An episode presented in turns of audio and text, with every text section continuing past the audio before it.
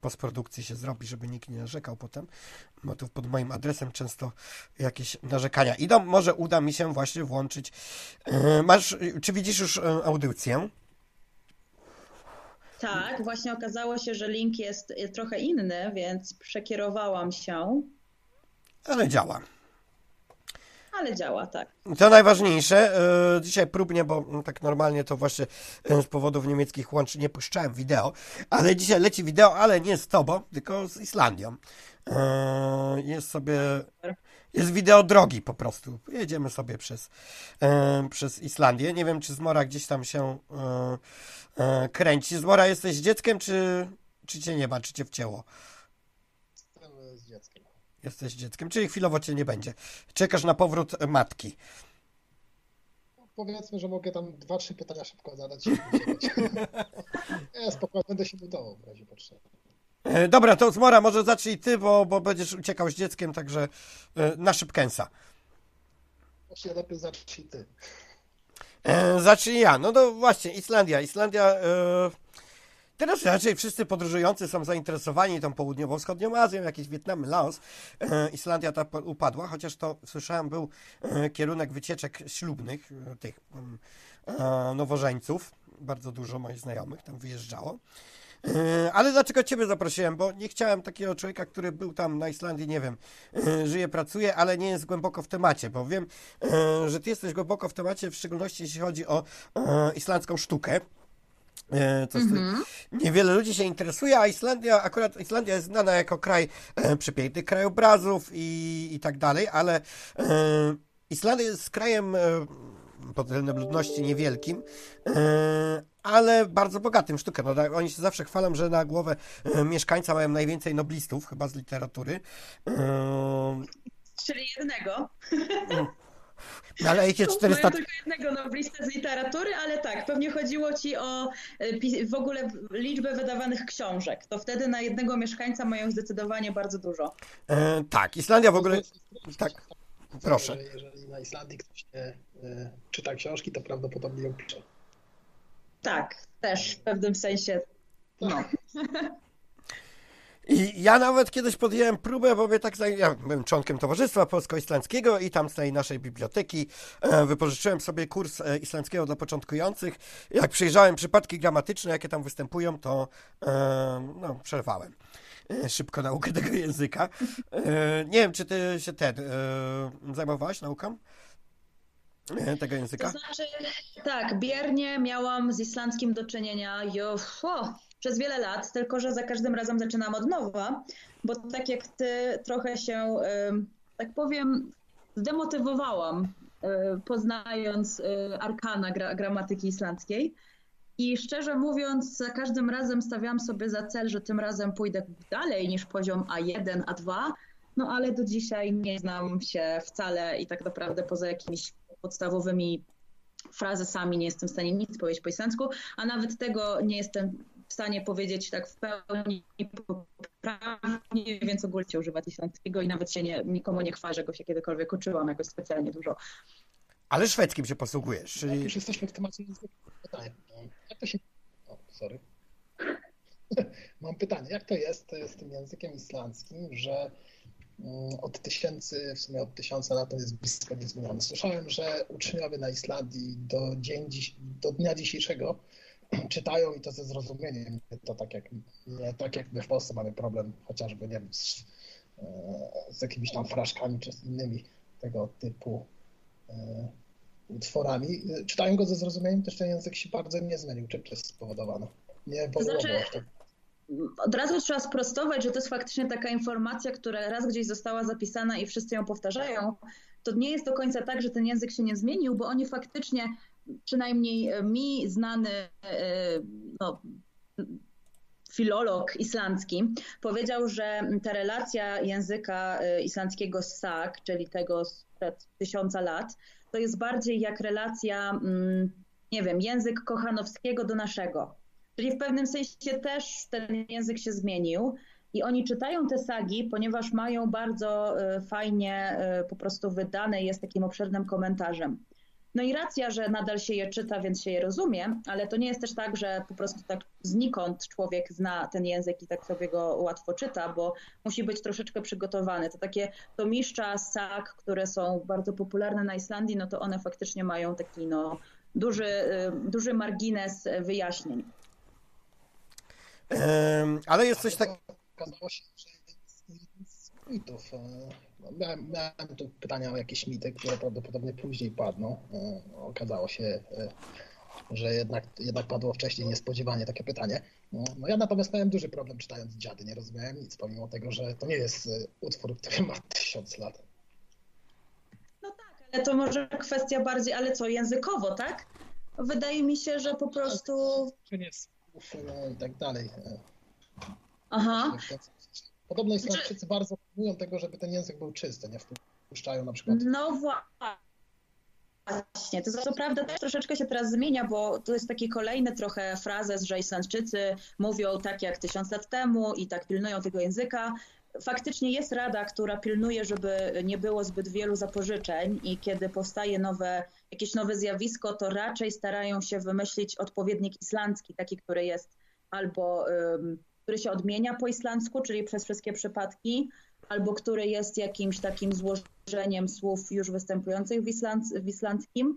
Są wyjątki, które są zapożyczeniami i tych wyjątków jest całkiem sporo, ale prawda jest taka, że coraz nowsze pokolenia, one używają bardzo dużo e, anglicyzmów i, i często w ogóle słyszy się, że, e, że młodzież rozmawia do siebie takimi jakby cytatami z filmów, że jakby to, to całkiem nierzadkie zjawisko, że się stoi, nie wiem, w kolejce do kina i, i dzieciaki sobie gadają, nie wiem, jakimiś tekstami z przyjaciół. Więc um, to też nie, do końca jest tak, że język islandzki jest super e, czysty i faktycznie nie ma tam żadnych zapożyczeń. bo wiem, że w ogóle ta cała rada to tak e, stara się wymyślać coś bardzo, bardzo odrębnego od używanych, tak jak na przykład komputer się nie nazywa komputer, tylko o ile pamiętam tulwa, nie? Czyli liczenie, coś, liczenie, już nie pamiętam jak to było. telefon to też jest Simi, nie? Tak, to nie jest telefon. Komputer to jest na przykład e, takie złożenie słów e, wróżka i liczby, tak? Czyli jakby taka magia liczb w pewnym sensie, coś, co szybko liczy, tak? Między e, innymi. I jeszcze było, ale pamiętam, że taki dobry przykład to był, gdzie ja to wyczytałem, nie pamiętam, ale jak wymyślili słowo na międzykontynentalny pocisk balistyczny, to było wielkie ogniste lecące coś, coś takiego. No tego nie znam, ale no. No to rzadko na co dzień się używa. E, tak. E, ja tu miałem, miałem e, drobne problemy, z, niestety, z, ale wiesz co, to jest jakaś taka klątwa e, naszego radia, że jak już się pojawi ciekawy gość, to wtedy akurat musi być ten gorszy dzień, jeśli chodzi o y, działalność neta. I, a dzisiaj jeszcze w ogóle jestem na, y, nie na maku, także wszystkich przepraszam, jak y, coś będzie rwało. W każdym razie tym razem nagrywam, także wrzucimy już w dobrej jakości na postprodukcji. Także, a dzisiaj to może być różnie, się nie zrażajcie. dobra, byliśmy, byliśmy przy języku islandzkim yy, i sagach. No, najsłynniejsza saga, z tego co pamiętam, to jest saga o Egilu. Yy, tak? No, zależy. Na pewno jeśli chodzi o, yy, gdybyśmy patrzyli pod kątem, która saga ma swoje własne muzeum, to faktycznie saga o Egilu ma swoje własne centrum w Porkarnes. Ale jest wiele innych takich sag, które Islandczycy cytują często, bo do których się odwołują, na przykład saga o Nialu, e, może naj, w ogóle najdłuższa, znana i według niektórych najpiękniejsza, ale tak, tak, o Egilu jak najbardziej też jest e, popularna. A właśnie, jak to jest, e, jak to jest z tymi sagami? Bo ja będąc parę razy na Bałkanach w Bośni, akurat mam dużo znajomych w Bośni, to oni mają właśnie bardzo dużo pieśni o dawnych ich bohaterach, tam wojach i tak dalej. No i ich impreza wygląda tak, że sobie siadają tam w knajpie, zabierają ze sobą orkiestrę. To jest ciekawe, właśnie w Bośni się zabiera orkiestrę ze sobą. No i całą noc te właśnie historie z dawnej Bośni, te pieśni śpiewają.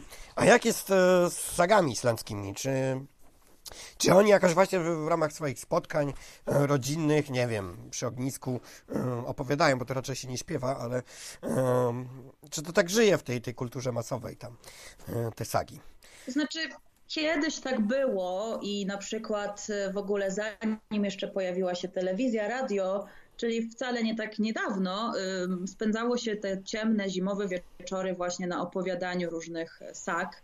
To się nazywało Kwoldwaka i chodziło o to, żeby właśnie no, zająć ten czas e, opowieściami. Ale dzisiaj na pewno powszechne jest to, że czyta się sagi w radiu więc e, może nie do końca opowiada się je na spotkaniach rodzinnych, ale na pewno się y, można mieć z nimi taki kontakt prawie codzienny, bo poprzez tę audycję. On na pewno czyta się je w szkole, ale rozumiem, że chodzi o takie właśnie prywatne. no, to nie są też takie pieśni, które się śpiewa. Jak już w ogóle Islamczycy śpiewają, to raczej jakieś pewnie pieśni no, religijne, protestanckie. Ale czy opowiadają sobie sagi? No, ja się nigdy z tym nie spotkałam. Może w niektórych rodzinach tak, ale nie jest to jakieś popularne zjawisko. E, dobra. To wracając e, mm, właśnie do. Ja chyba sam siebie słyszę. E, Zmora, czy ja ciągle sam siebie słyszę u ciebie?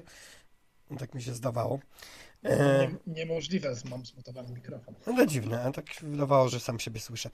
E, dobra, bo Sagi jest to jakaś e, tam zamieszła przeszłość, e, a Islandia właśnie tą przeszłość i ten, ten świat taki magiczny miesza ze sobą. E, z tego co słyszałem, to nawet drogi na Islandii się planuje, e, żeby nie zakłócać spokoju jakimś tam elfom, trollom żyjących na jakichś wzgórach, wzgórzach i czasem się buduje drogi właśnie żeby nie przez miejsca, gdzie żyją trole, żeby ich obudzić. E, czy ta magia na tej Islandii wśród tych ludzi nadal istnieje? O, podejrzewam, że w sztuce na pewno, ale e, słyszałem, że w życiu codziennym także e, te mitologiczne postacie istnieją, jak, jakby równoległe życie. Nie wiem, czy rozumiesz, o co mi chodzi. No oczywiście, że istnieją. Oczywiście, że istnieją. One nawet teraz nam tutaj przeszkadzają w streamingu, więc... A nie, to niemieckie, to nie, niemieckie. Tak poważnie to... tak poważnie to mm, ja zawsze interpretuję to tak i ostatnio zaczęłam się coraz częściej spotykać z potwierdzeniem mojej jakiejś hipotezy, że dla Islandczyków te elfy czy trole to jakby Oczywiście to nie jest tak, że oni wierzą tak dokładnie w jakieś małe stworzonka i nie chcą ich denerwować, bo boją się ich gniewu. Znaczy, oczywiście są osoby, które to wiedzą w ten sposób i jak najbardziej e, na Islandii są media, które twierdzą, że rozmawiają z elfami. E, właśnie a propos tych dróg, są tacy jakby, nie wiem jak to nazwać, rzecznicy elfów, którzy, e, którzy opowiadają się właśnie w takich kwestiach w ich imieniu. Ale e, wydaje mi się, że większość Islandczyków, jak tak się ich o to zapyta, to oni nie powiedzą, że w 100% nie wierzą w istnienie elfów, ale też nie powiedzą, że w 100% wierzą, że one są.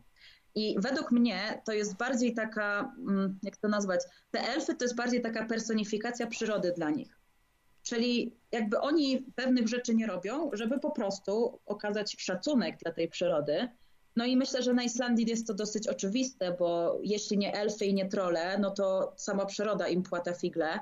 I jak nie wulkan, to powódź lodowcowa, e, to trzęsienie ziemi, więc szczerze mówiąc, e, wydaje mi się, że to jest tak naprawdę dosyć takie logiczne, e, że ten lęk przed naturą u nich jest. No, u, u, takiego dość nowoczesnego społeczeństwa wciąż, e, wciąż jednak gdzieś no, chociażby te mityczne drogi nie powstają, chociaż to też jest znowu taka informacja, która często się pojawia w mediach, a prawda jest taka, że, e, że też to, to był tam jeden kamień, jeden raz. To nie jest też do końca, że każda droga musi być konsultowana z elfami, przynajmniej nie do tego stopnia.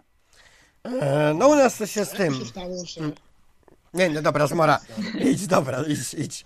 Jak chrystianizacja y, Islandii miała miejsce gdzieś około tysiąca lat temu z powodu nacisków króla Norwegii. Y, no jak to się stało, że przez cały ten czas y, te wierzenia ludowe nie zostały wyplewione, wyczerwione, tak jak to ma miejsce z wierzeniami słowiańskimi w Polsce? No, w prosty sposób, bo Islandczycy przyjęli chrześcijaństwo demokratycznie. Podjęli na wiecu, na Thingvellir taką, można nazwać to demokratyczną decyzję, to oczywiście też jest duże ogólnienie, bo to nie do końca było tak, że wszyscy się mogli wypowiedzieć. To nie była taka w pełni demokracja, że każdy miał głos, ale mimo wszystko to nie było narzucone z góry. Znaczy, tak jak powiedziałeś, to był taki rodzaj trochę szantażu. bo norweski król Islandczyków, którzy przypłynęli na, do Norwegii, wziął w niewolę i tak jakby postawił ultimatum, że albo Islandczycy w końcu przyjmą chrześcijaństwo, albo on tam ich już nie zwróci. Więc oni stwierdzili właśnie na tym wiecu, że no dobra, no to słuchajcie, to teraz musimy podjąć decyzję. I była taka, jest taka słynna przemowa jednego właśnie z takich mędrców, który wykładał różne za i przeciw. I w końcu jak zagłosowali, żeby przyjąć chrześcijaństwo, to bardzo ważne było to, żeby przyjąć je przy jednoczesnym takim jakby pozwoleniu na y, praktykowanie dawnych y, zwyczajów. Więc to trochę śmieszne, że oni z jednej strony zgodzili się na nową wiarę, ale jednocześnie mogli, i to jest ciekawe, bo oni jakby mogli, ale tylko w ukryciu, czyli niejawnie można było nadal e, składać tam ofiary swoim dawnym bogom, tam oczywiście w trochę inny sposób niż wcześniej, ale to sprawiło, że nie było takiej w Europie niszczono wszystkie posągi, czy w ogóle... No, nie ogniem i mieczem chrystianizowano. No, właśnie. Tylko tam to przebiegało o wiele bardziej pokojowo, więc też ci Islandczycy, no wówczas wikingowie, oni tak trochę jedną nogą byli właśnie już w chrześcijaństwie i tam już wielbili sobie jednego Boga, ale jak trzeba było wypłynąć na morze i nie wiem, bali się, że e, sztorm e, zniszczy wyprawę, no to wtedy modlili się do Tora. Więc, że tak powiem, co im pasowało, to tak się modlili. A i chyba tak już zostało w pewnym sensie też, że ponieważ jest to wyspa i też pewne wpływy zagraniczne zawsze są troszeczkę mniejsze niż na kontynencie, to tak naprawdę nawet i przy luteranizmie nikt jakoś specjalnie nie walczył z tymi przekonaniami i to się stało takim bardziej wierzeniem ludowym dzisiaj. Więc oczywiście nadal są poganie, nawet neopoganie. Jest taka grupka Ausatru, która buduje teraz swoją świątynię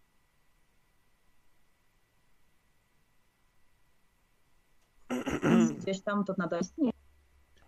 A to właśnie przynajmniej w całej Europie z katolickim zbierzeniem, z przekazaniem boskim. E, to właśnie, to też tak jak mówiłeś, nie było do końca jednak tak e, dobrowolnej. Do...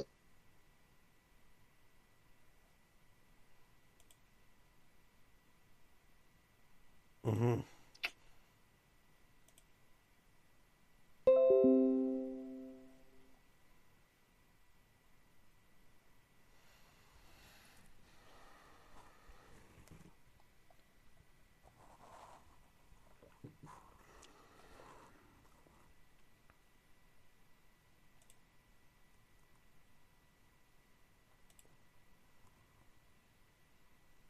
Więc jakby dobra, po prostu y, nikt naprawdę nie y, wyciągał konsekwencji z tego, że czczono innych bogów. Znaczy, są różne takie, nawet w sagach y, też pokazane sytuacje tego konfliktu, że właśnie jeden, bardzo często jest przemiana bohatera z poganina na już chrześcijanina, ale bardzo często są też te wątki, które się właśnie, tak jak już wspominałam, mieszają, czyli ktoś tam jest jeden, właśnie niby, no właściwie to wierzy w kogo mu pasuje po prostu.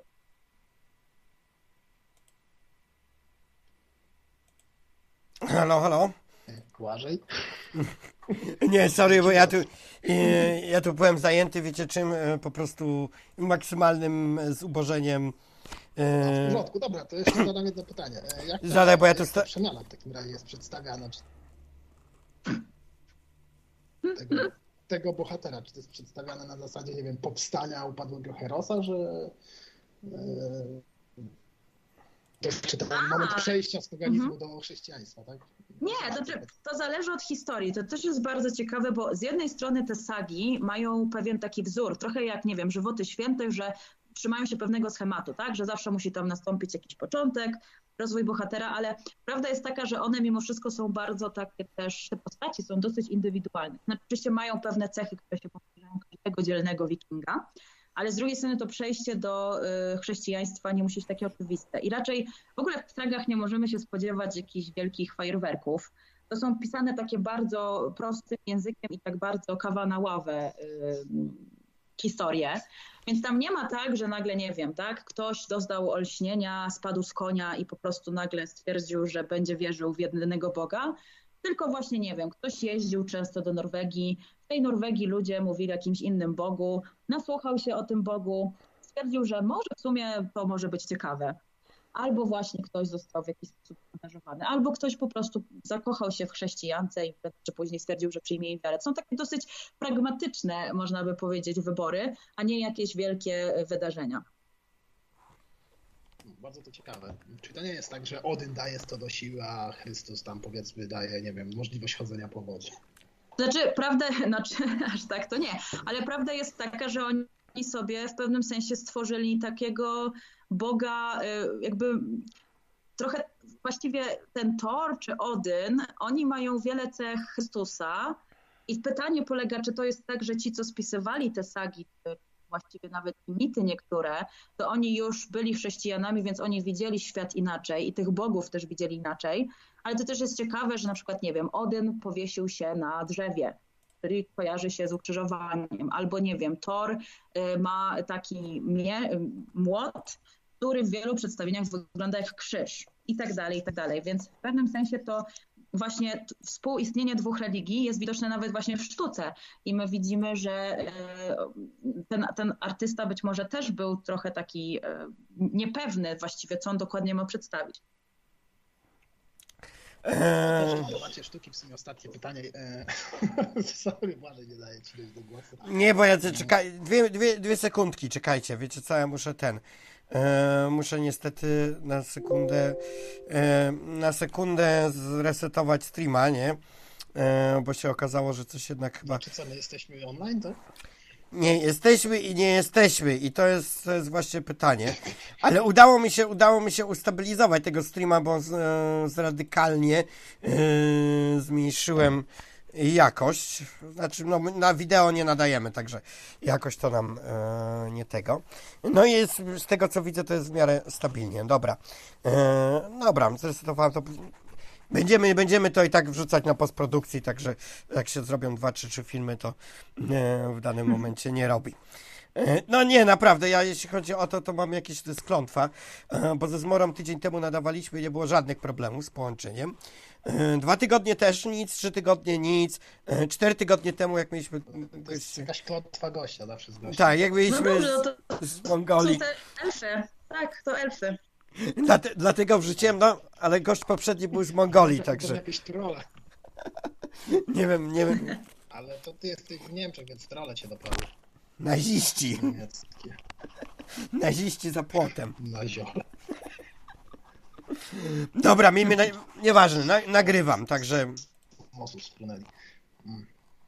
E, nagrywam, także, także nie ma problemu. O... Jesteśmy czy nie jesteśmy? No, jesteśmy. O wierność od wzorowania to naprawdę tu, póki nas jeszcze nie zerwało, żeby osoba zadająca pytanie nie czuła się poszkodowana. Mogę czy nie mogę? Proszę, jest na razie, przesyła. Sorry, że tak się wcinam. Jest pytanie, czy to prawda, że w Islandii dzień trwa pół W ogóle bardzo filozoficznie zadane pytanie, ale rozumiem, że chodzi o to, czy, czy przez jakby pół roku ciemno. Pewnie o to chodziło. No i w pewnym sensie tak, ale co tylko w momencie równonocy, tak? Czyli jeżeli jest i jest dosyć krótki dzień na Islandii, mm, ale on się z każdym dniem, z każdym dniem wydłuża, tak jak w Polsce, no tylko, że ta różnica jest o wiele większa, bo faktycznie latem do mniej więcej sierpnia to te noce potrafią być jasne, tylko to też nie jest taki dzień, jak my kojarzymy, nie wiem, tak? Taki w pełni jest bardziej takie jakbyśmy mieli taki wielogodzinny, nie wiem, świt albo prawo. No a przez drugą połowę roku jest faktycznie, bo tak naprawdę najciemniej jest tylko pewnie w grudniu. A potem od stycznia te dni się wydaje faktycznie, ja byłam w styczniu, tam chyba w drugiej połowie stycznia ostatnio, no to tak naprawdę to były już takie momenty w ciągu dnia, że się widziało światło dzienne. Więc to nie jest tak jak, nie wiem, jak ty że tego światła w ogóle nie ma. Islandia nam się wydaje, że jest bardzo daleko na północy, ale tak naprawdę tylko na taki wałek Islandii, mała wysepka, Grimsey należąca do Islandii, to ona gdzieś tam w połowie przez nią przychodzi e, e, e. Więc jest to...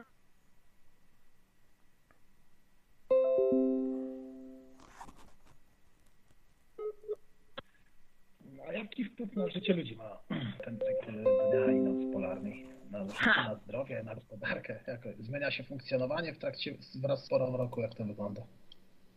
Ja tego doświadczyłam krótko, więc też e, mogę tylko powiedzieć, jak, jak to wygląda u innych i w różnych przekazach, czy w jakichś reportażach, książkach. No na pewno najgorzej jest się przyzwyczaić, czy jak ktoś przyjeżdża, to najgorszy jest ten pierwszy rok. A już z każdym kolejnym jest łatwiej, bo w pewnym sensie ciało już gdzieś tam wpada w ten rytm. No na pewno trzeba suplementować witaminę D, bo inaczej nie da się funkcjonować bez słońca. E, na pewno też trzeba po prostu, nie wiem, korzystać z tego słońca ile się da latem, bo Islandczycy faktycznie tak mają. Oni w ogóle, jak wychodzi słońce wczesną, nie wiem, wiosną, nawet jakby było, nie wiem, wciąż jakieś 9 stopni, to oni już są po prostu jak na wakacjach. Niektórzy to się już nawet zaczynają opalać. Bo dla nich to jest po prostu być może jedyny słoneczny dzień w tym miesiącu, więc trzeba skorzystać. Więc latem to też jest śmieszne, wszyscy chodzą jeszcze w kurtkach e, zimowych, no bo w sumie dla nas turystów to tam jest za zimno i tam nigdy nie będzie tak ciepło jak u nas jest latem, a już Islandczycy w shortach i Japonkach sobie leżą w ogródkach i, i się opalają. Więc na pewno ten brak słońca, światła słonecznego jest widoczny i się odbija w ich życiu, ale to też nie jest do końca tak, że to jest kraj e, samobójców i ludzi chorujących na depresję, bo, no bo wiadomo, że tak powiem, niektórzy mają problem z tym, że jest ciemno, ale sobie właśnie radzą w taki sposób. O, słyszę sam siebie. Bardzo ciekawy paradoks jest z tym związany, że te kraje położone pod, na północ, bardziej pod kołem biegunowym typu Finlandia, Islandia, pomimo tego, że mają największy współczynnik samobójców, to równocześnie należą do najszczęśliwszych narodów na Ziemi. Tak, aczkolwiek to jest w ogóle, to, jest, to też jest ciekawe, jak się bada tę szczęśliwość, bo ja kiedyś się spotkałam z taką tezą, że y, taka Dania jest najszczęśliwsza, no bo y, to zależy, jak się zadaje pytanie, bo jeżeli zadaje się Duńczykowi pytanie, czy jesteś szczęśliwy, to wiadomo, że on odpowie tak. W sensie, na przykład Skandynawowie za bardzo nie narzekają, nie, nie tak jak my. Ale no, Polacy też powinni w sumie bardzo wysoko robić, bo zawsze w sumie u nas jest wszystko ok, jak się ktoś ciebie zapyta, co u ciebie. Stara bida, wszystko w porządku. A, no tak, aczkolwiek tam są już później inne parametry. Wiadomo, że jak się zaczyna sprawdzać, nie wiem, właśnie jak wygląda sytuacja, no w ogóle to są państwa opiekuńcze, to raz, więc ci e, obywatele czują się zaopiekowani, czują się, że im nie, niewiele im brakuje, więc oni nie mają też tak realnie pewnie powodów do narzekania, gdyby to porównać z innymi krajami. I są też świadomi. No, więc jakby oczywiście ten dobrobyt to też jest tylko dla części społeczeństwa. No, na Islandii też są biedni ludzie, tego się nie mówi, ale oni istnieją i niekoniecznie są to imigranci. Ale, ale fakt, to jest też bardziej taka kulturowa kwestia, że po prostu ludzie na północy, którzy są przyzwyczajeni no chociażby do tych, do tych trudnych, yy, yy, naturalnych yy, warunków, to oni też mniej narzekają, są bardziej tacy hardzi, tak? I, I też mniej rzeczy im przeszkadza, może dlatego są te szczęśliwi, przynajmniej wydają się szczęśliwsi od nas. Mniej rzeczy ich zaskakuje, prawda? Na przykład. E, państwo opiekuńcze, właśnie, to by się zaraz przypomniał e, pewien cytat z islandzkiego filmu. E, to może przejdziemy do islandzkiej kinematografii, bo w ogóle to jest bardzo ciekawy wątek na Islandii. No jak co do ilości ludności czyni się bardzo dużo filmów i akurat ten cytat to był z Reykjaviku 101, to chyba taki najbardziej znany film mhm. islandzki. E, przepraszam. Ja też jestem taki troszeczkę podziębiony, ale nie korona, spokojnie. Chociaż tutaj u nas jest dużo. E, E, Reykjavik 101, a właściwie ja e, przed obejrzeniem tego filmu przeczytałem książkę. E, to też chyba to jest jedna z takich bardziej znanych książek islandzkich. Ale z islandzkich filmów to chyba taki najbardziej mi zapadł w pamięć film, który się nazywał Zimny deszcz. I to był film o takim mm -hmm. Japończyku, który wybrał się do Islandii. No to taka trochę baśniowa to opowieść. Światło, zimne światło. Zi, zim, nie, zimny deszcz to chyba był. Był, okay, był. ale tak, Japończyk, który trafia na Islandię, aha. E, Hirata się nazywał. Już nie pamiętam, mhm. jak był jego ten. Mm, e, ja już nie pamiętam, jaki był reżyser.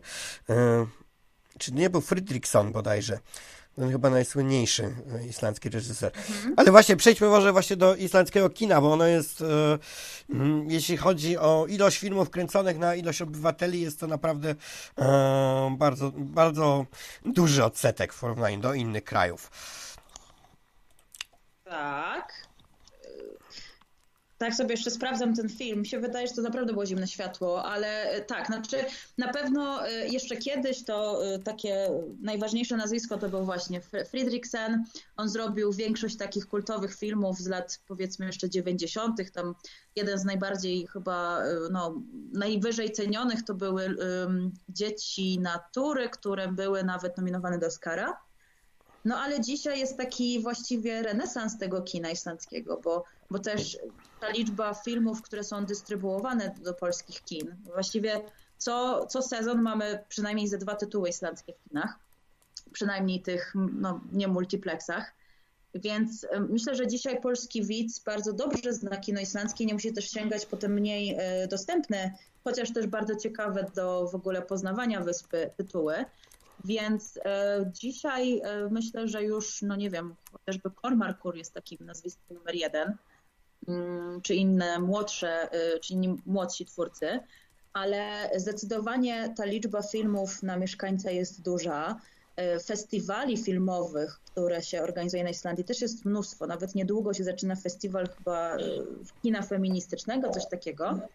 Um, mnie zawsze śmieszy tylko jedno, że tak naprawdę jak się ogląda te filmy islandzkie, to ma się wrażenie, że na Islandii jest pięciu aktorów na krzyż, bo oni zawsze się pojawiają ci same, te same twarze zawsze, więc e, może mają dużo filmów i, i są w stanie je szybko robić, ale ja podziwiam tych aktorów, że oni nadaje, że oni są w stanie brać udział w tylu produkcjach naraz. No, w ogóle a islandzki... Ja raptem dwóch, Lemarkisa i Bjornsonsona, czy jak to tam się czyta, tego co grał. Aha. A nie, czekaj, jeszcze islandzki aktor, to przecież islandzki Strongman, który występował w słynnym serialu. Aha, dobra, bo ja tak, tak wiesz. Ja jak po nazwisku ja znam bardziej po twarzach. Aktor. Znaczy aktor w sumie taki z łapanki trochę jak w sumie, nie wiem, Schwarzenegger na początku swojej kariery. No, ale on chyba nie, nie w ogóle nie kontynuuje um, swojej kariery aktorskiej. Nie? E, kontynuuje, jak najbardziej kontynuuje. kontynuuje. Oprócz tego, że wystąpił w grze o Tron, e, to teraz w jakiejś kolejnej części Kickboxera czy wcześniej ma wystąpić. Tylko nie wiem, czy ma grać jakiegoś drugoplanowego typka, czy złego charaktera, tego to już nie wiem. Hmm. Ja to się gdzieś właśnie w kinie islandzkim zatrzymałem, chociaż nie. Yy, ostatnio nawet yy, udało mi się obejrzeć niestety samemu, bo no ja mam ten problem rodzinny, że musi być film z napisami po angielsku albo po angielsku, bo inaczej to no musi być jakiś język, że my oboje yy, mhm. rozumiemy. ale to już tak sobie sam kiedyś wieczorem, jak tam rodzina poszła spać. już nie pamiętam, jak się ten film nazywał jak e, zaprosił taki, mm, miał wytwórnię ryb i już tam chyba umierał i zaprosił całą rodzinę, się spotkała. Jak się ten film nazywał? może coś. To właśnie jeden z ostatnich filmów islandzkich. Wulkan może? Wulkan? Nie, nie, nie, nie, nie, nie, nie, nie, nie. Jakoś inaczej się nazywał. E, że się cała właśnie rodzina z Islandii zjechała do, do tej wytwórni ryb i to na koniec się tam spaliła ta wytwórnia, ale tam było dużo konfliktów. W ogóle ja bardzo lubię kino skandynawskie, a kino islandzkie w szczególności. Ono ma taki właśnie ten, jeśli się dzieje na Islandii, ma taki bardzo specyficzny klimat, klimat tej wyspy. Bo jak już wspominaliśmy, to w ogóle Islandia nie jest jakimś takim bardzo zimnym krajem, nie? Islandia ma no podobno, podobno taką samą pogodę i, y, i latem i zimą. To się tam nie za dużo różni. To znaczy, ja bym bardziej powiedziała tak, ta różnica jest i to nawet w ciągu jednego dnia można wszystkie cztery pory roku y, spotkać. Szczególnie jak się jedzie na przykład z Reykjaviku do Akureyri, to ja sama doświadczyłam, że y, po prostu nagle z wiosennego Reykjaviku pojawiłam się w totalnie zimowym Akureyri i to jest kwestia tam raptem ilu tam, 4 godzin drogi. E, to jest jedna rzecz, ale mi się wydaje, że właśnie też to takie teraz e, taki obraz tej Islandii jako skutej lodem. To jest coś, co się jeszcze w filmach, szczególnie takich kryminałach, e, cały czas pojawia. Całkiem niedawno znowu pojawiło się przynajmniej kilka nowych seriali takich kryminalnych, typu, nie wiem, Valhalla Murders albo kolejna część w Pułapce. I tam cały czas ta Islandia to jest taka właśnie jakaś po prostu koniec świata, y, wszystko pod śniegiem, dwóch policjantów, którzy tam ledwo sobie radzą.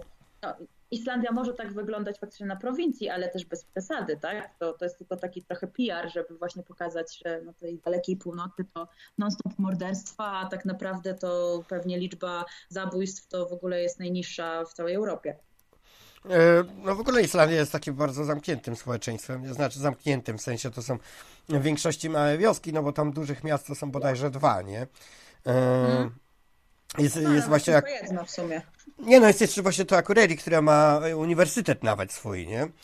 Znaczy, no to uniwersytetów jest sporo na wyspie, ale tak patrząc na jakby według europejskich standardów to nawet Reykjavik jest małym miastem. W sensie sami Islandczycy tak mówią, że w ogóle oni nie mają dużych miast u siebie. No jest jeszcze jeden taki kraj w, Euro w, Europie, czy nie w Europie. E, jest jeszcze Grenlandia, której stolica ma jakieś tam 30 e, tysięcy, także Reykjavik w porównaniu z mm, Grenlandią. Chociaż ja jeszcze kiedyś to właśnie ściągałem gościa z z wysp owczych, to wiem, że e, na Wyspach Owczych to, e, bo to bardzo podobne języki ogólnie są, to chyba ci sami mhm. wikingowie e, tam dopłynęli, to dla mieszkańców Wysp Owczych to Islandia to jest taki wielki świat. To no. wyemigrować do Reykjaviku to już jest naprawdę coś. Mm, a Reykjavik z tego co wiem to jest jakieś takie, takie raczej mm, na europejskie warunki bardzo zapadła prowincja. Czy to też się zmieniło na pewno w ostatnich latach, bo też od tak mniej więcej 2010, no to tam bardzo dużo poszło, y, no, no właściwie wszystko się zmieniło ze względu też na turystów i to też trzeba było dostosować warunki przede wszystkim stolicy do tych wszystkich no, wymagających turystów. No ale no znowu to mimo wszystko jakby ktoś, jak ktoś jest z dużego miasta i przyjeżdża na Islandię, to z jednej strony się zachwyca, że fajnie, to jest takie właśnie małe, zamknięte społeczeństwo, wszyscy się znają, to jest takie fajne, a z drugiej strony wystarczy tam pobyć pewnie za dwa tygodnie, już się człowiek zaczyna nudzić, jeżeli ma większe wyobrażenia co do tego, no bo prędzej czy później naprawdę zna się wszystkich swoich sąsiadów i trudno się nawet schować w takim miejscu, bo wszyscy cię znają. No podobno jak Islandczycy się spotykają, to pierwsze co robią, to wyszukują sobie wspólnych e, przodków, e, czy, czy nie są jedną rodziną. No, tam... no na pewno na, tak, jeżeli spotykają się w celach matrymonialnych, to muszą sprawdzić, czy nie są spokrewnieni, żeby problemów nie było później. Bo tam cała populacja pochodzi od paru tam rodzin wikingów, którzy e, przybyli na tą Islandię. E, dawno, dawno temu. Jak, jak on się nazywał, ten e, mm, odkrywca Islandii? Bo już zapomniałem, czyżby to nie był Eryk Rudobrody?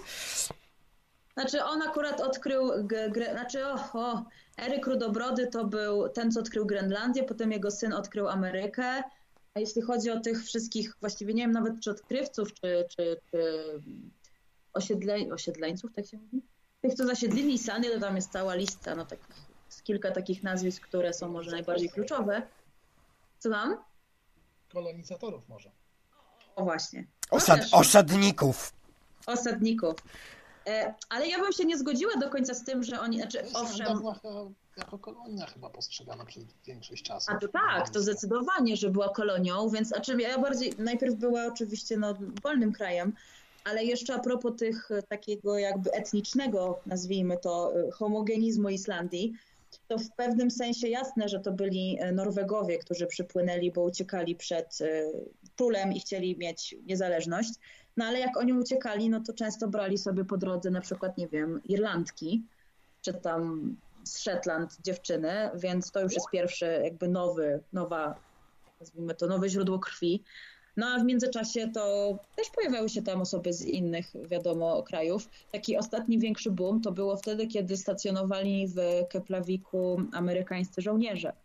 I nawet się mówi otwarcie o tym, że wielu ojców jakby wysyłało swoje córki do nich, żeby prowadzić świeżą krew do rodzin. To jest oczywiście trochę, trochę taki temat tabu, ale no, prawda jest... Zmora, masz, masz, nielubieni. Masz mówić do mikrofonu, przyszło takie. Bo ciągle mówisz nie do mikrofonu. E, o właśnie. No, mam go już praktycznie w buzi. Teraz jest lepiej. Jak to jest z tymi Amerykanina, Amerykanami? Oni na początku byli bardzo nielubieni, zresztą tak samo jak Brytyjczycy. To był okres II wojny światowej, warto dodać. No, no to Brytyjczyków nie robili przez wojny dohorszowe, ale to jest inna bajka. Amerykan, to jest skomplikowane, bo to jest trochę tak, znaczy tak, tak mi się wydaje, że można to interpretować w ten sposób. No jesteśmy jakąś po prostu wysepką na środku oceanu i ktoś sobie nas traktuje jako taką bazę wypadową, no bo po prostu nie da się, nie dało się prze, przelecieć nad oceanem na raz, trzeba było się zatrzymać, zatankować, odpocząć i dopiero drugi raz do Europy. No tak, ale to z drugiej strony to też była wojna o tą bazę wypadową, taka Aha podchody tak. z Niemcami, tak? Bo gdyby nie Anglicy, Amerykanie, no to wkroczyliby tam Niemcy i mieliby z kolei doskonałą bazę wypadową do ataków w drugą stronę. No bo nie zapominajmy, że... że... Gru, grubszymi niciami sprawa była szyta. Bo nie zapominajmy, że Islandia wtedy nie była krajem, tylko była częścią Danii, e, a tak. Dania tam po dwóch dniach się poddała. E, wkrótce, wkrótce uzyskała niepodległość, bo Dania nie była w stanie sprostać sprawom administracyjnym wyspy. Tak? Tak, to też prawda, że jeszcze podczas wojny Islandia stała się republiką.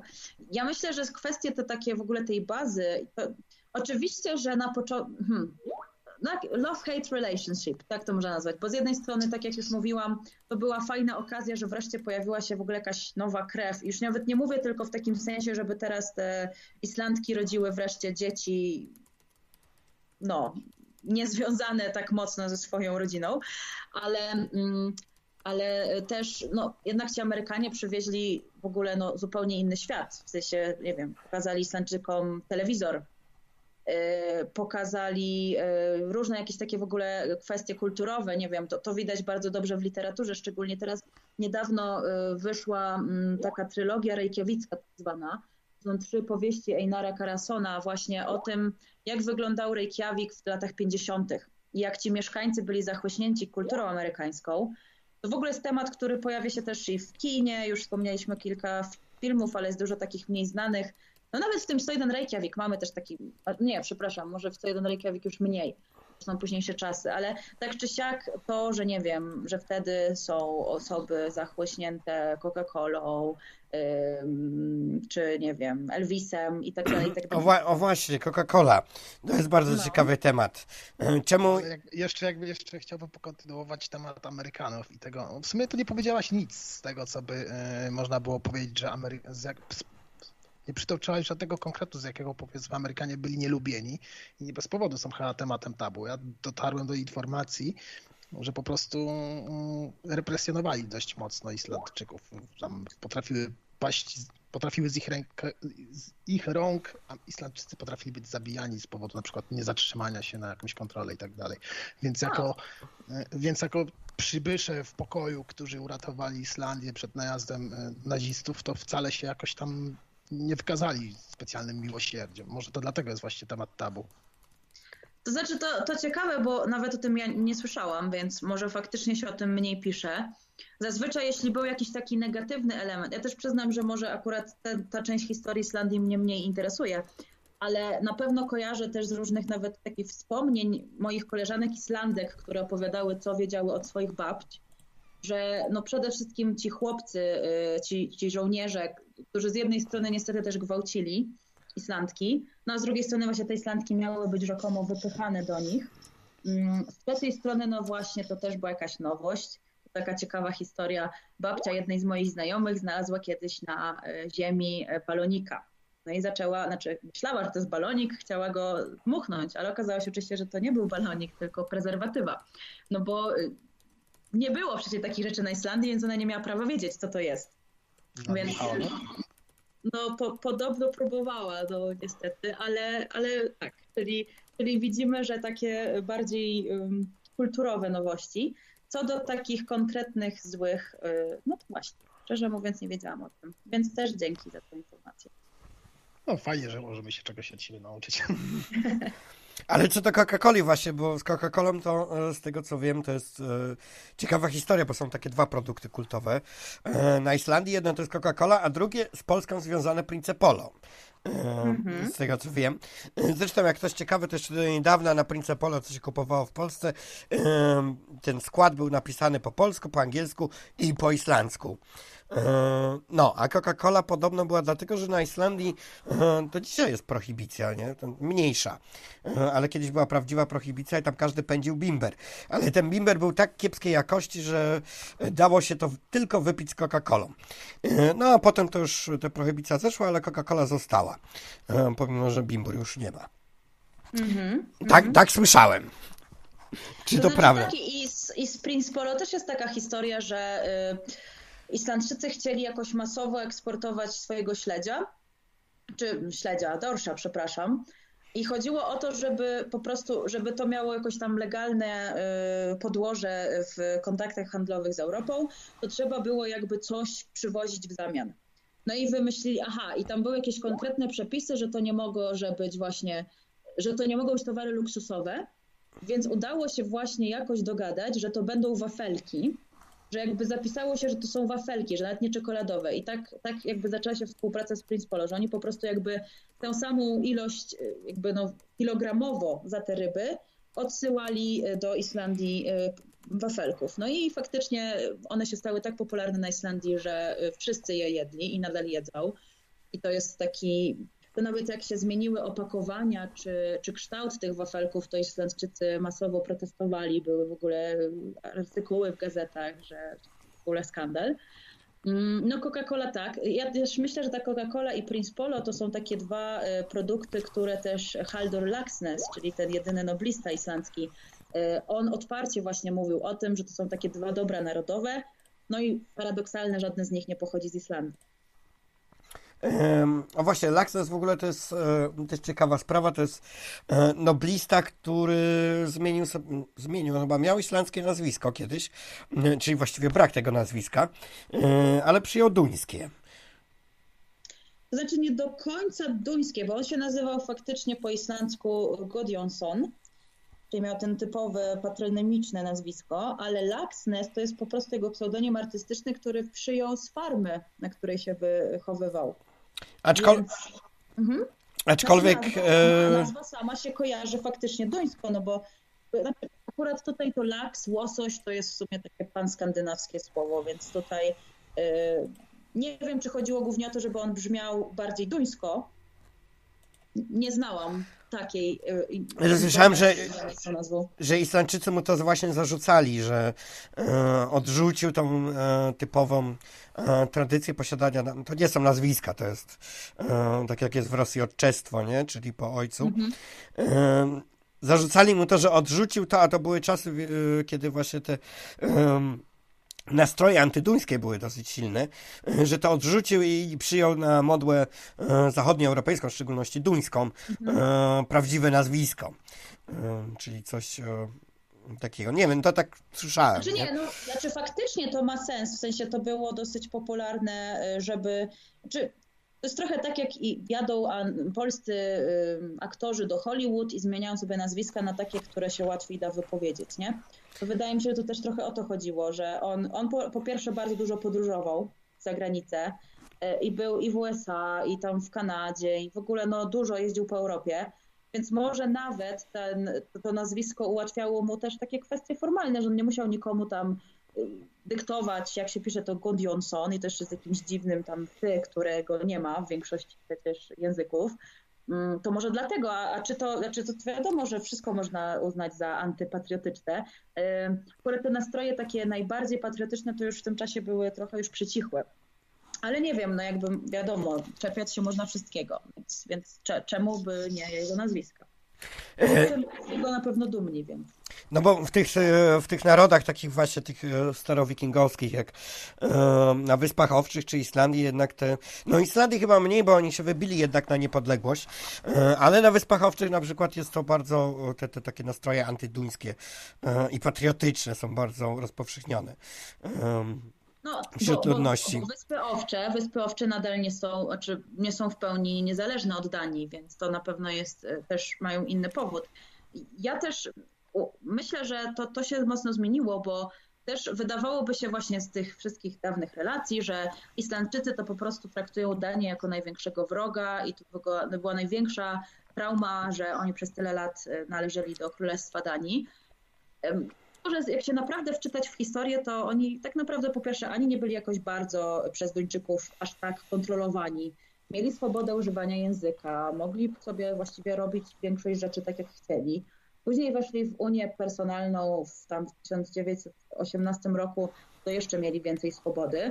No i w końcu, tak jak już wspomniano, w pewnym sensie jakby tak naprawdę założenia Unii Personalnej były takie, że jak tam za parę lat y, nic się nie zmieni, no to w sumie doprowadzi to do pełnej niepodległości, niezależności. No i faktycznie tak wyszło, że to się zbiegło z y, Wielką II wojną światową, więc nie za bardzo mieli jak się tym zająć i, i już po prostu padło, że Islandia będzie niezależna. Mm, ale jak teraz czasem nawet ja rzucam takie hasło u siebie na utule tule, że o, że tam ci źli Duńczycy, no to wiele osób mówi, że szczerze mówiąc, to wcale Islandczycy nie traktują Duńczyków jako gorszych, bo, znaczy gorszych, tych złych, bo nadal Kopenhaga to jest takie miasto, do którego się wyjeżdża na studia, tak jak kiedyś. Nadal to jest taki pierwszy przystanek e, w sumie w Europie, chociaż to też się zmieniło, bo teraz podróżować wszędzie i chyba prędzej Island poleci do Nowego Jorku niż e, przyleci do Europy. Jest pytanie. No właśnie, Naszego, naszego radiowego Maharadży. Czekaj, to za, za sekundę, za sekundę. E, Tylko jedno małe obwieszczenie. Można dzwonić, także jak e, chcecie zadawać pytania, prosimy na antenę, można dzwonić. E, i wtedy zadawajcie. Dobra, mów e, Zmora. Halo, Zmora. No już, już. Tak jak mówiłem, pytanie od Maharadży naszego radiowego, który e, przyzwyczajony już jest do tego, że posiada wiele partnerek i zadaje pytanie odwrotne. Czy jest prawdą to, że kobiety na Islandii posiadają dzieci z wieloma mężczyznami? jako kobieta czuję się w jakiś sposób już e, zobligowana do tego, żeby powiedzieć, że to jest niesprawiedliwe pytanie, bo nie do końca też rozumiem o co chodzi. Czy to ma od razu e, implikować, że Islandki się puszczają, mówiąc brzydko? Chodzi o to, że po prostu na Islandii. chodzi o kulturę, tak samo jak nikt nie mówi o szejku, że się puszcza, bo ma 13 Aha. żon, po prostu go stać na Nie, to. nie, nie, to na pewno, nie, no to jakby patrząc z tej strony, to w ogóle nie o to chodzi. Ja bym bardziej powiedziała w ogóle inaczej, że y, w krajach nordyckich, a więc również w Skandynawii, nie ma też problemu już dzisiaj z tym, żeby wziąć rozwód, żeby zacząć nową rodzinę. Więc może pod tym względem kobieta może mieć wiele dzieci z wieloma mężczyznami, no bo ona po prostu jak tam statystycznie Islandka bierze ślub bardzo wcześnie i po paru latach już się rozwodzi, więc ma kolejnego partnera, z którym ma kolejne dzieci. Tworzą się takie rodziny y, właśnie no wielo, nie wiem jak to nazwać, wątkowe. No to tu się mogę zgodzić, że może być tak, że kobieta może na przykład, nie wiem, mieć swoje dzieci, każdą z innym mężczyzną, bo po prostu miała trzech mężów, tak? To, to tak mogę odpowiedzieć i myślę, że będzie dyplomatyczne. No, czyli w sumie tak jak w większości krajów europejskich zdarzają się takie przypadki, ale to nie jest reguła i raczej jakieś odstępstwo wynikające z przypadku i losów życiowych, prawda?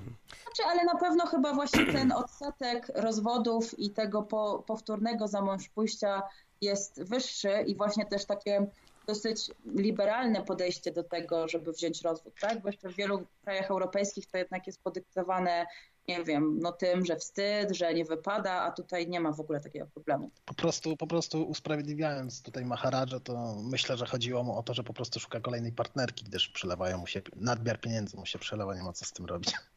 To, to, takich mamy różnych dziwnych słuchaczy. Ja chciałem, kurczę, w ogóle Islandia jest, jeśli chodzi o, o tę kwestię stosunków damsko-męskich, e, bardzo liberalna, z tego przynajmniej co słyszałem.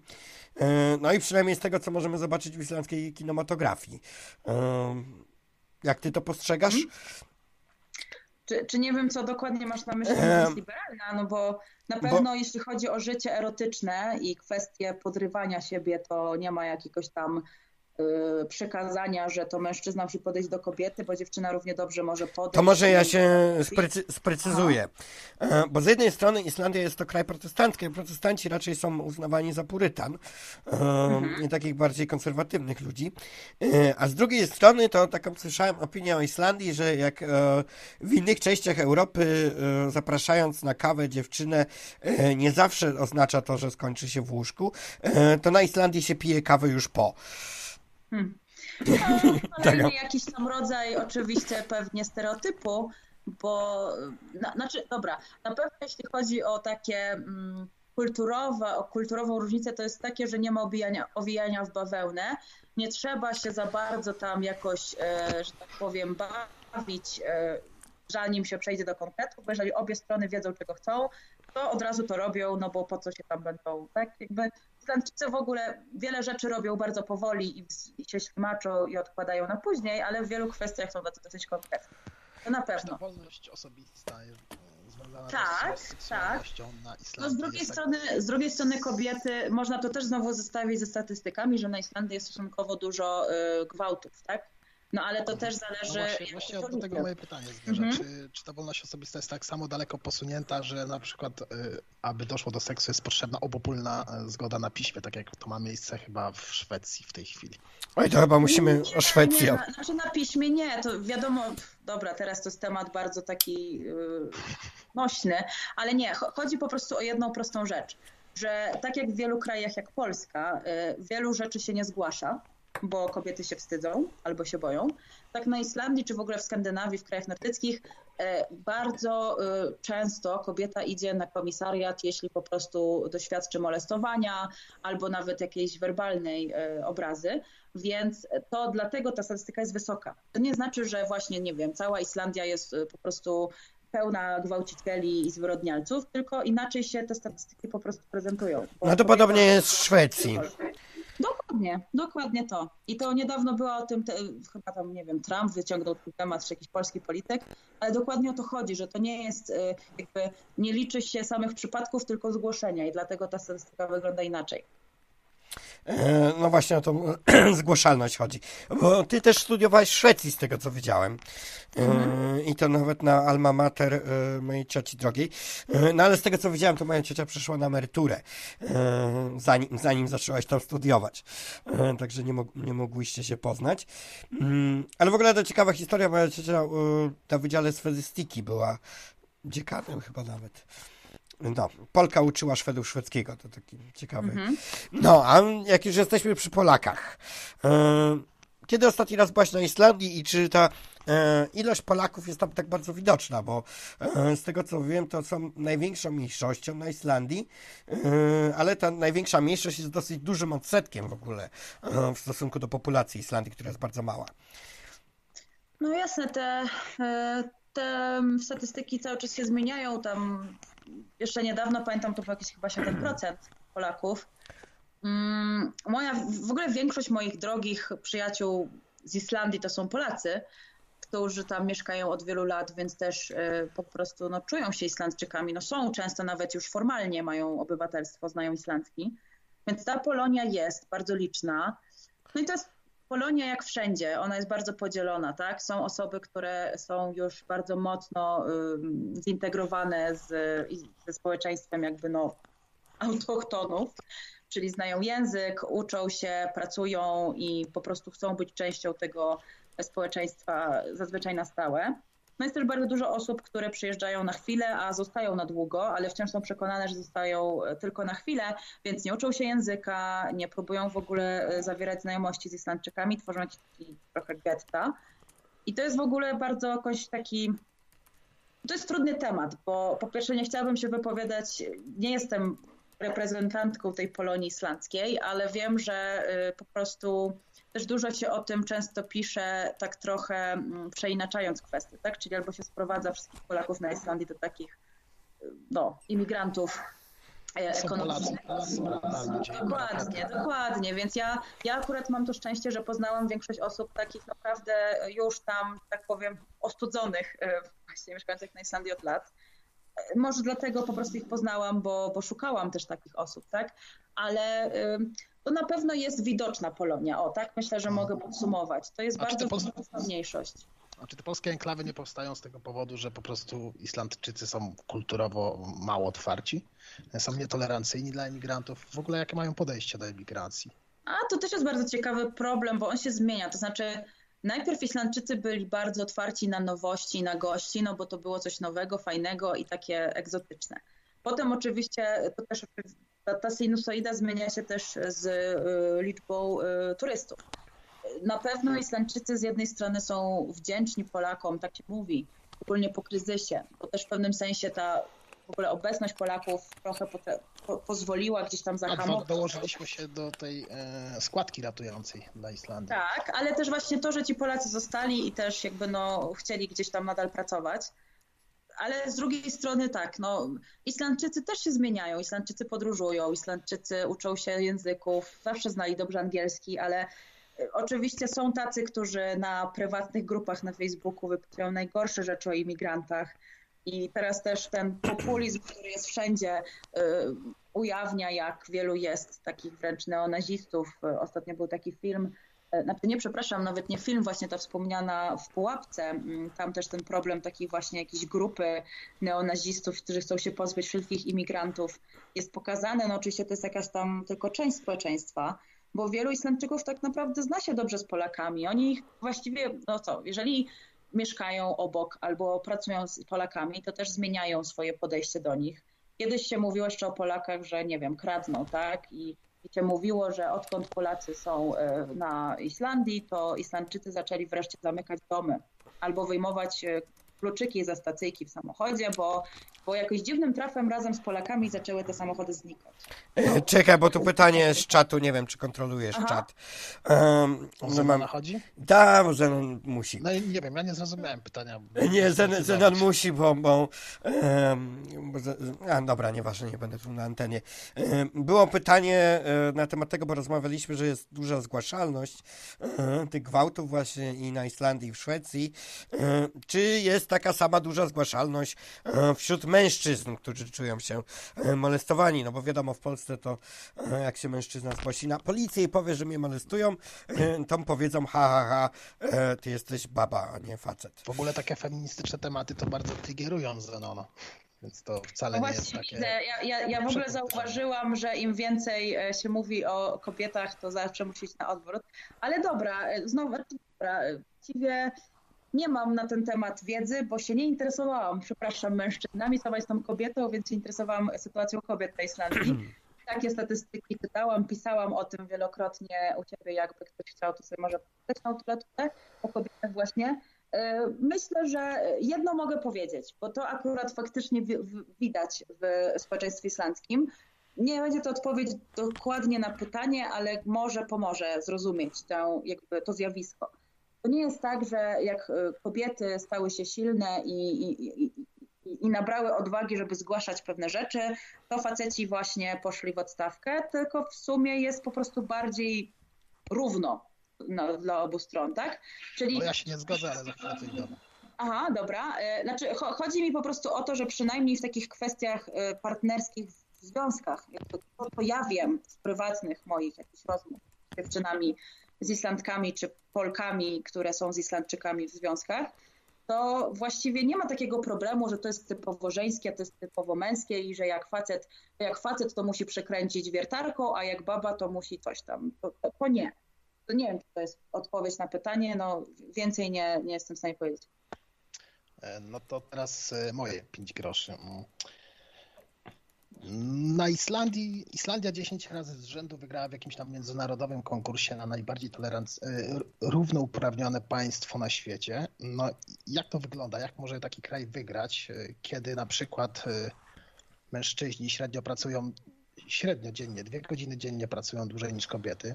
No to już jest dla mnie jakiś przejaw dyskryminacji jednak albo, albo równiejszego traktowania kobiet. Dwa, y, na uczelniach wyższych stosunek mężczyzn do kobiet wynosi 1 do 2, jest dwukrotnie więcej kobiet. I na przykład w takich krajach jak Stany Zjednoczone czy Austr- Stany Zjednoczone, gdzie mm, prowadzona jest polityka równouprawnienia, czy to narodowościowego, czy płciowego, to mniejszości dostają dodatkowe punkty tylko po to, aby było ich więcej. E, jak to wygląda na Islandii? Jak to jest rozwiązane? Dlaczego ten kraj wygrywa w takich konkursach? Pierwsze miejsce zajmuje. To znaczy tak, po pierwsze odnieść się do godzin wypracowanych, to ja to mogę zbić innym argumentem, bo jeżeli statystycznie kobiety idą na urlop macierzyński, no to wiadomo, że pracują mniej, a że mężczyźni w takim sensie te punkty i to równouprawnienie jest widoczne na Islandii, bo mężczyznom jakby wprowadzono obowiązkowy teraz urlop tacierzyński, tylko oni niekoniecznie go jeszcze wykorzystują. To jedno a propos pracy. A, a propos, co tam było to drugie? Y, z, a, z uczelniami. No, nie wiem, jak się takie statystyki bada pod względem w ogóle tego, ile jest kobiet, a ile jest mężczyzn w ogóle urodzonych, ale mi się wydaje, że w Polsce też jest więcej kobiet na uczelniach. I, i, i nie wiem, czy to wynika z tego, że mężczyznom ktoś zakazuje studiować, tylko może po prostu mężczyźni podejmują inne y, decyzje. No szczerze mówiąc, to są takie trochę dla mnie statystyki no nie do końca chyba sprawiedliwe, no bo, bo nie wiem do bardzo, czy, czy faktycznie tak powinniśmy je rozumieć. Dobra, Być skrę... może to był Instytut Danych z dupy, nie wiem do końca, ale Skrę... nie skręciliśmy. wiem dlaczego miałbym nie ufać, tak? No, to jest w sumie dosyć powszechne zjawisko. Myślę, że w Polsce również jest przewaga kobiet nad e, mężczyznami na uczelniach. No ale czy to właśnie znaczy, że mężczyźni są dyskryminowani? Nie, może po prostu tak... No nie, ale jeden do dwóch to już jednak jest dosyć duży stosunek, e, dosyć duża różnica. E, No a jeżeli chodzi e, twój argument o liczbę urodzeń, to myślę, że na Islandii, kraju, który nie był jednak dotknięty wojnami, ten stosunek urodzeń jest bardzo zbliżony do siebie i raczej wynosi jeden do jednego. To nie jest Rosja, gdzie po II wojnie światowej było 18 milionów więcej kobiet niż mężczyzn. I, ten, Znaczy, nie i, ta różnica do dzisiaj się nie zatarła. bardzo e, brnąć w ten temat, bo po pierwsze nie mam danych, nie chciałabym ich teraz z głowy wymyślać, po drugie No dobrze, nie do końca też wiem, do czego prowadzi ten e, Nie, ten właśnie, właśnie chciałbym nie, nie skręcać gdzieś tam w te rejony, Nie, bo zapytać, bo dzisiaj jest Islandia. Islandia, no Islandia jest krajem skandynawskim. E, teraz, sorry, że jeszcze, jeszcze dokończę. Bardzo będąc precyzyjnym jest krajem nordyckim, nie skandynawskim. No nie Skandynawską, no nie, nie Półwysep jest nordyckim, aczkolwiek dzielą kulturę. I, no i dzielą system polityczny, bo jednak to są kraje e, bardzo socjalne. E, No i wiadomo, ten wątek zawsze wyjdzie gdzieś tam, nie? E, Aczkolwiek no, Islandia jest trochę e, na uboczu. Ale właśnie chciałem wrócić do tego, mm, do tego, jak Islandia powstawała, bo Islandia to jest bardzo długi organizm państwowy, bardzo dawny organizm państwowy. E, No ich parlament, e, ich parlament islandzki jest to najdłużej funkcjonujący e, parlament na świecie, także Islandia w ogóle u zarania swoich dziejów był to kraj demokratyczny i to chyba poza demokracją ateńską jest to najstarsza demokracja świata, a na pewno najdłużej funkcjonująca nieprzerwanie. Mhm. Bo mówiłaś o Thingvellir i czyli tam, gdzie się spotykały te klany, rada tych klanów, tak? Bo Ting, ogólnie Ting e, funkcjonuje w każdym e, kraju nordyckim. E, Jest Alting w Norwegii, nie, czy to na Islandii jest Alting. e, To się Alting nazywa, tak? Ich parlament. Tak, Alting to jest teraz obecnie parlament po prostu. E, W Norwegii to jest bodajże, e, nie, w Szwecji jest, e, jak się w Szwecji nazywa, bo wiesz, ja nie, nie, jak to z moim przygotowaniem, nie? E, Riks, tak? Riksdag, a Dag to jest, e, pochodzi też od Tingu, nie? Tak samo w Niemczech jest e, Bundesrat, a Rat też pochodzi od Dagu. E, Jest Bundestag, czyli też od e, tego zgromadzenia pochodzi, a w Norwegii jest to też Ting jakiś tam. E, Bo w ogóle Islandczycy, Islandia powstała jako właśnie kraj wygnańców z e, Norwegii, przynajmniej tego co czytałem e, e, wydawnictwach Niezapomnianego Towarzystwa Przyjaźni Polsko-Islandzkiej, bo tak się moje zgłębianie wiedzy o tym kraju zaczęło, to jeszcze przed internetem, kiedy mi tam przysyłali co miesiąc czy po dwa takie, mieli bardzo ładne wydawnictwa, to wyglądało naprawdę jak na ksero robione, E, ale tu świętej pamięci e, prezes Michałek bardzo, no nie miał funduszy, ale e, naprawdę merytorycznie te wydawnictwa były bardzo dobre. No i tam właśnie mm, chyba była jedno wydawnictwo się nazywa jedna książka e, Historia odkrycia Islandii i tam była właśnie historia tego e, jak wikingowie właśnie, którzy e, się skłócili z królem wtedy Norwegii przybyli na Islandię po to, żeby być wolnymi ludźmi z dala od feudalizmu norweskiego. No ty jako ty jako historyk sztuki powinnaś to no powiedz więcej, bo ja tu nie chcę się produkować, bo ja, moja wiedza na ten temat na pewno jest o wiele mniejsza niż twoja. Dobra, ale bo, czy, czy- czy, jakby mam opowiedzieć jeszcze raz o, o samym osiedleniu, tak? E, nie, no e, skąd się w ogóle A Islandczycy może wzięli? zaczniemy jeszcze od mitu o powstaniu Islandii, bo to w sumie może dobry początek by był, dobry wstęp do czegoś takiego. Gdybyś mogła Ojej. Nie wiem, na ile planujecie tę audycję, ale żebyś tu nie chyba. Nie, my, my, my pracujemy wszyscy, także rano ja muszę być w biurze, nie będzie tak długo. Co to znaczy mieć założycielski Islandii? W sensie nie, jakby, hmm, tak jak już wspominałam, jest prawdą historyczną, a przynajmniej tak się zakłada, że wikingowie, znaczy właściwie Norwegowie, oczywiście wtedy jeszcze nie było Norwegii, no ale ci z Norwegii dzisiejszej, e, którzy byli, no właśnie, bo mowa była o Tingach, to może zacznijmy od tego, że kiedyś w ogóle w Skandynawii, jeszcze właśnie w Skandynawii, czyli w tej geograficznie na Półwyspie Skandynawskim istniały sobie różne grupy, tak jak kiedyś w Polsce różne, nazwijmy to plemiona i każdy miał swojego władcę. One tam się organizowały właśnie w takie mniejsze podgrupy i wszystko było dobrze do momentu, kiedy pojawił się jeden władca, który stwierdził sobie, tak jak kiedyś mieszkał w Polsce, tak właśnie na, w Norwegii był Harald, który stwierdził, że on sobie wszystko ich pod, podrządkuje. No i po prostu ci, którym się to nie podobało, stwierdzili, że wyprowadzą się, poszukają innego lądu. E, część z nich już wiedziała, że Islandia istnieje, bo tak jak już była mowa, tę Islandię ogólnie odkrywano e, na wiele sposobów. Znaczy, wikingowie z reguły dużo pływali i, i, i tak czy siak e, znali się świetnie na tym, co ich otacza. Za bardzo nie mieli powodów, żeby pływać aż tak daleko na północ, bo wiedzieli, że to, co najciekawsze się dzieje na północy. No ale siłą rzeczy tam y, właśnie coraz się dalej zanurza, za, zabierali. Mm, ci Norwegowie, którzy dopłynęli pierwsi do Islandii, to nawet nie byli i tak pierwsi osadnicy, bo na Islandii wtedy już mieszkali mnisi irlandzcy. Więc oni tam się też w jakiś sposób ciekawy znaleźli, szukali po prostu jakiejś totalnej pustyni. Ci tak zwani papar y, zostali niestety przegnani przez tych naszych Norwegów. I od tego momentu stało się to właśnie takie miejsce, gdzie zaczęli się masowo przeprowadzać ci, którym się w Norwegii nie podobało. E, no i właściwie w dużym skrócie tak to wyglądało, tak? To jest potem kwestia już tego masowego masowej przeprowadzki, zbierania po drodze kobiet i e, osadnictwa. Koniec kropka. Myślę, że tak to można e, zawęzić. Nie wiem, co jeszcze chcielibyście usłyszeć. E, no ale e, właśnie, jak Islandczycy e, utworzyli swoje państwo, w ogóle geneza nazwy Islandia, może to jest też ciekawe, bo są dwa takie kraje, Islandia i Grenlandia, które mają zupełnie nazwy nieprzystające do... Trochę, co? Dokładnie. Mhm. I z tego, co czytałem, właśnie wikingowie te nazwy wymyślili dlatego, że mieli jakiś tam cel w tym. E, Islandia ta nazwa została wymyślona, dlatego że ci wikingowie, którzy się osiedlili na tej Islandii, e, nie za bardzo chcieli, żeby ktoś tam jeszcze przybywał. E, ich szukał, bo w końcu oni uciekali z Norwegii i nie chcieli, żeby ktoś tam ich szukał. Nazwali to Islandia, żeby właśnie zniechęcić kraj lodu.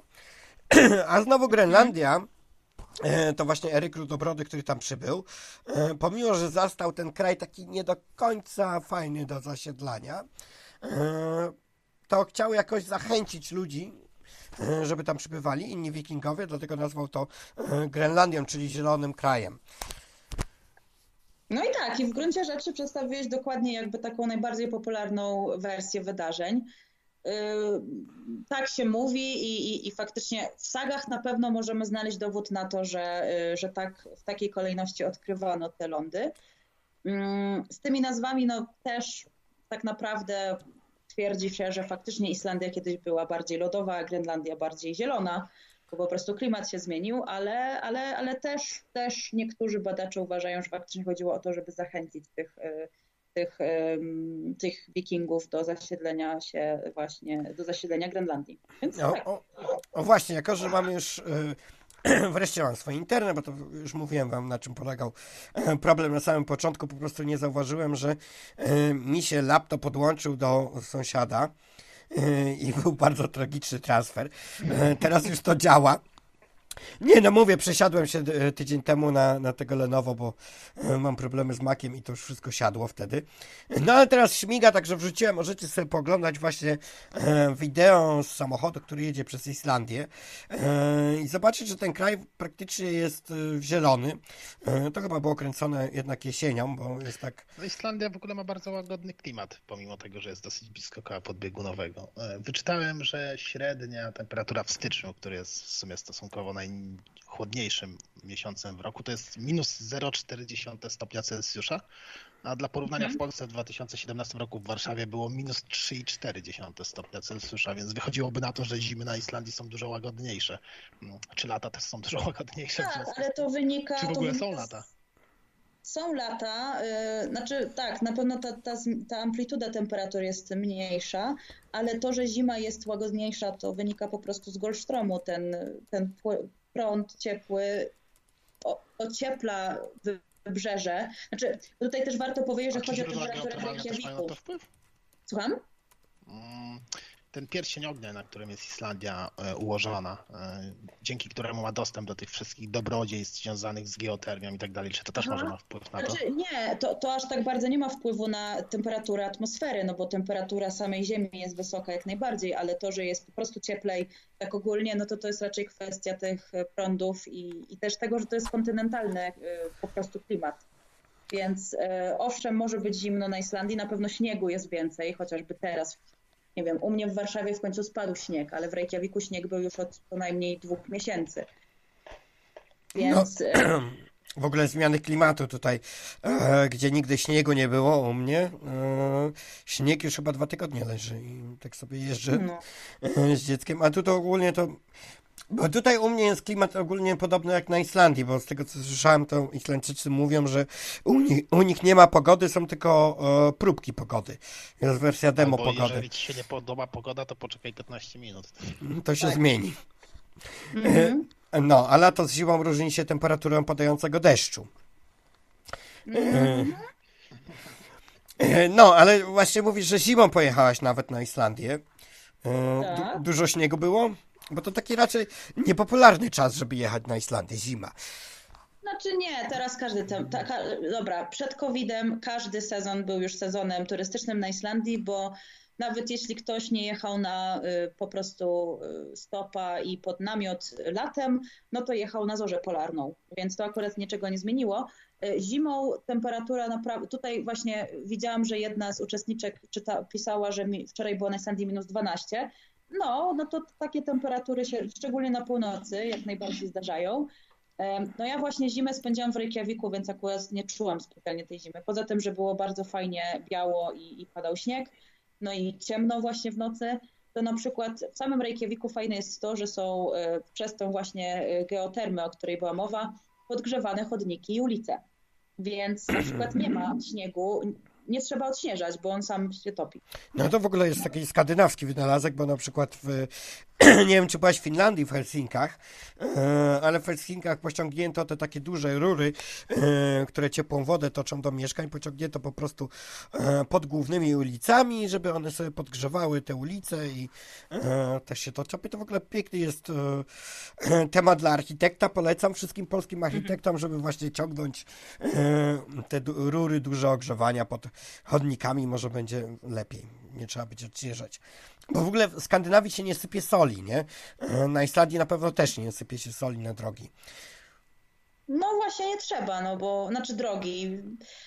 Akurat, dobra, jeśli chodzi o drogę główną, jedyną, którą właśnie widzimy tutaj na filmie, no to to jest po prostu jedyna autostrada, którą się Na odśnieża. No tak, dużo powiedziane, wiem. Słyszałem, że No, e, pasówka. drogi na Islandii są ogrzewane właśnie w ten sposób, którym Błażej Znaczy, ja nie wiem, czy one są tak w pełni ogrzewane całą, na całym odcinku, to jest akurat mało prawdopodobne, bo y, Czyli tak. Raczej, Znaczy- raczej masz rację w sensie. W sensie, no bo, bo też z kolei jest tak, że jak, jak sypnie śnieg i zamknie jakieś drogi mniejsze, no to jakby sorry, ale jest się odciętym od świata. Albo można się helikopterem dostać, albo wydostać, jak się ma. Mm, No albo się czeka, aż śnieg sam zniknie, bo mało kogo, mało której gminie się opłaca y, takie y, pojedyncze y, drogi odśnieżać. Jeżeli ktoś ma własny traktor, to jak najbardziej sobie może tam rządzić, ale wielu Islandczyków po prostu ma napęd na cztery koła mm, i jak jeszcze się da, no to po prostu jeździ po tym śniegu. A właśnie było, było pytanie do ciebie, ale już odpowiadałaś, że nie mówisz po islandzku. No, Nie, tutaj właśnie pytanie. w ogóle w międzyczasie mi się odblokowały te pytania, dużo było pytań też tutaj ktoś niestety y, zrozumiał, że ja mieszkam na Islandii od lat, no to już jakby od razu wyprowadzam z błędu, nie mieszkam i nie mieszkałam nawet tak naprawdę. Ja prowadzę bloga o Islandii, to prawda. i- ale słyszałem, że nawet byłaś e, w klubie islandzkim na... Tak, tak. Ja, ja przez wiele lat byłam prezeską Studenckiego Klubu Islandzkiego. Nie załapałam się do Towarzystwa Przyjaźni Polsko-Islandzkiej, bo to były trochę inne czasy, ale my w jakimś sensie może nawet kontynuowaliśmy e, działania TPPI. Ja, jaki stary się poczułem. Nie, po prostu to były, no jakoś tak wyszło, że akurat w tych czasach to TPPI troszeczkę jakby przestało funkcjonować. No jak pan Michałek umarł, to, to się właściwie wszystko tak gdzieś rozpłynęło. Bo to, on, to była właściwie osoba, która to tak e, spajała. E, A w ogóle Towarzystwo Przyjaźni Polsko-Islandzkiej to był bardzo, bardzo ciekawy temat, bo pan Michałek to była osoba bardzo bardzo zaangażowana w to. E, To był taki bardzo mały klub, który się mieścił w takiej świetlicy, gdzieś tam na Natolinie. E, No ale ilość publikacji, znaczy jakość, jak już mówiłem, jakość tych publikacji była, no to było wszystko odbijane na ksero. E, Ale TPI wydawało na przykład miesięcznik o Islandii. E, Tam były czasy przedinternetowe. E, Tam były przedruki z prasy islandzkiej, były wiadomości z Islandii. E, Właśnie saga o Egilu, chyba pierwsze polskie wydanie było przez TTPI i to też na ksero zrobione. Tłumaczenie na polski. Także no, działalność TTPI była no, nieoceniona w popularyzowaniu kultury islandzkiej. No niestety to było w czasach przedinternetowych. E, Podejrzewam, że jakby pan Michałek dzisiaj żył e, i miałby szansę publikować w internecie, na pewno e, ta wiedza o Islandii by była o wiele bardziej rozpromowana. No, ale teraz, teraz chyba nie ma. Ja widziałem, że na Facebooku ktoś próbuje zebrać tych członków dawniejszych towarzystwa, ale chyba nie ma szans, żeby to się reaktywowało znowu. Bo już nie ma, nie ma takiej woli po prostu w społeczeństwie, żeby e, te towarzystwa przyjaźni e, znowu organizować, ale to naprawdę była piękna rzecz właśnie. E, takie, Ja myślę, że można to bardzo łatwo wytłumaczyć, bo ja to widzę po, po swoich nawet doświadczeniach z fanami Islandii. Dopóki Islandia była takim egzotycznym krajem, do którego trzeba było naprawdę wybrać się no, z dużym nakładem energii i pieniędzy i czasu, to chyba każdy też inaczej. To też były czasy, kiedy mniej było informacji w internecie i właśnie te drukowane no, biuletyny to było jedyne źródło wiedzy często dla wielu osób. Teraz jak każdy sobie w internecie może wynaleźć, poza tym na Islandię się jeszcze do niedawna leciało y, tanio i, i nie był to problem, to po prostu ludziom się już chyba odwiedziało. I ja to też widzę nawet po moich znajomych z klubu islandzkiego, że ten entuzjazm opadł i, i tyle, no tak już jest. Informacje. e, tak? Zmora? E, 20% za po- produkcji geotermalne wytwarzają. A, geotermalna energia. E, Byłaś na pewno na Błękitnej Lagunie. A nie, nie byłam, wcale nie byłam. Nie byłaś! O Jezu, takie piękne Nie, miejsce. bo to jest akurat miejsce bardzo przereklamowane i szczerze mówiąc są miejsca, które są równie fajne, a po pierwsze nie trzeba za, za nie płacić tyle pieniędzy e, i, i- i tyle. E, Nie, no, Błękita Laguna to jest e, o tyle temat ciekawy dla mnie, że jako architekt tam miałem różne tematy na studiach i miałem właśnie jeden z przedmiotów był o em, no bo odnawialne źródła energii, tam pasywne domy, whatever. To już za moich czasów się zaczynało robić popularne. Ja napisałem właśnie e, jakąś pracę na ten przedmiot e, o tej właśnie wykorzystaniu tej geotermalnej energii na Islandii.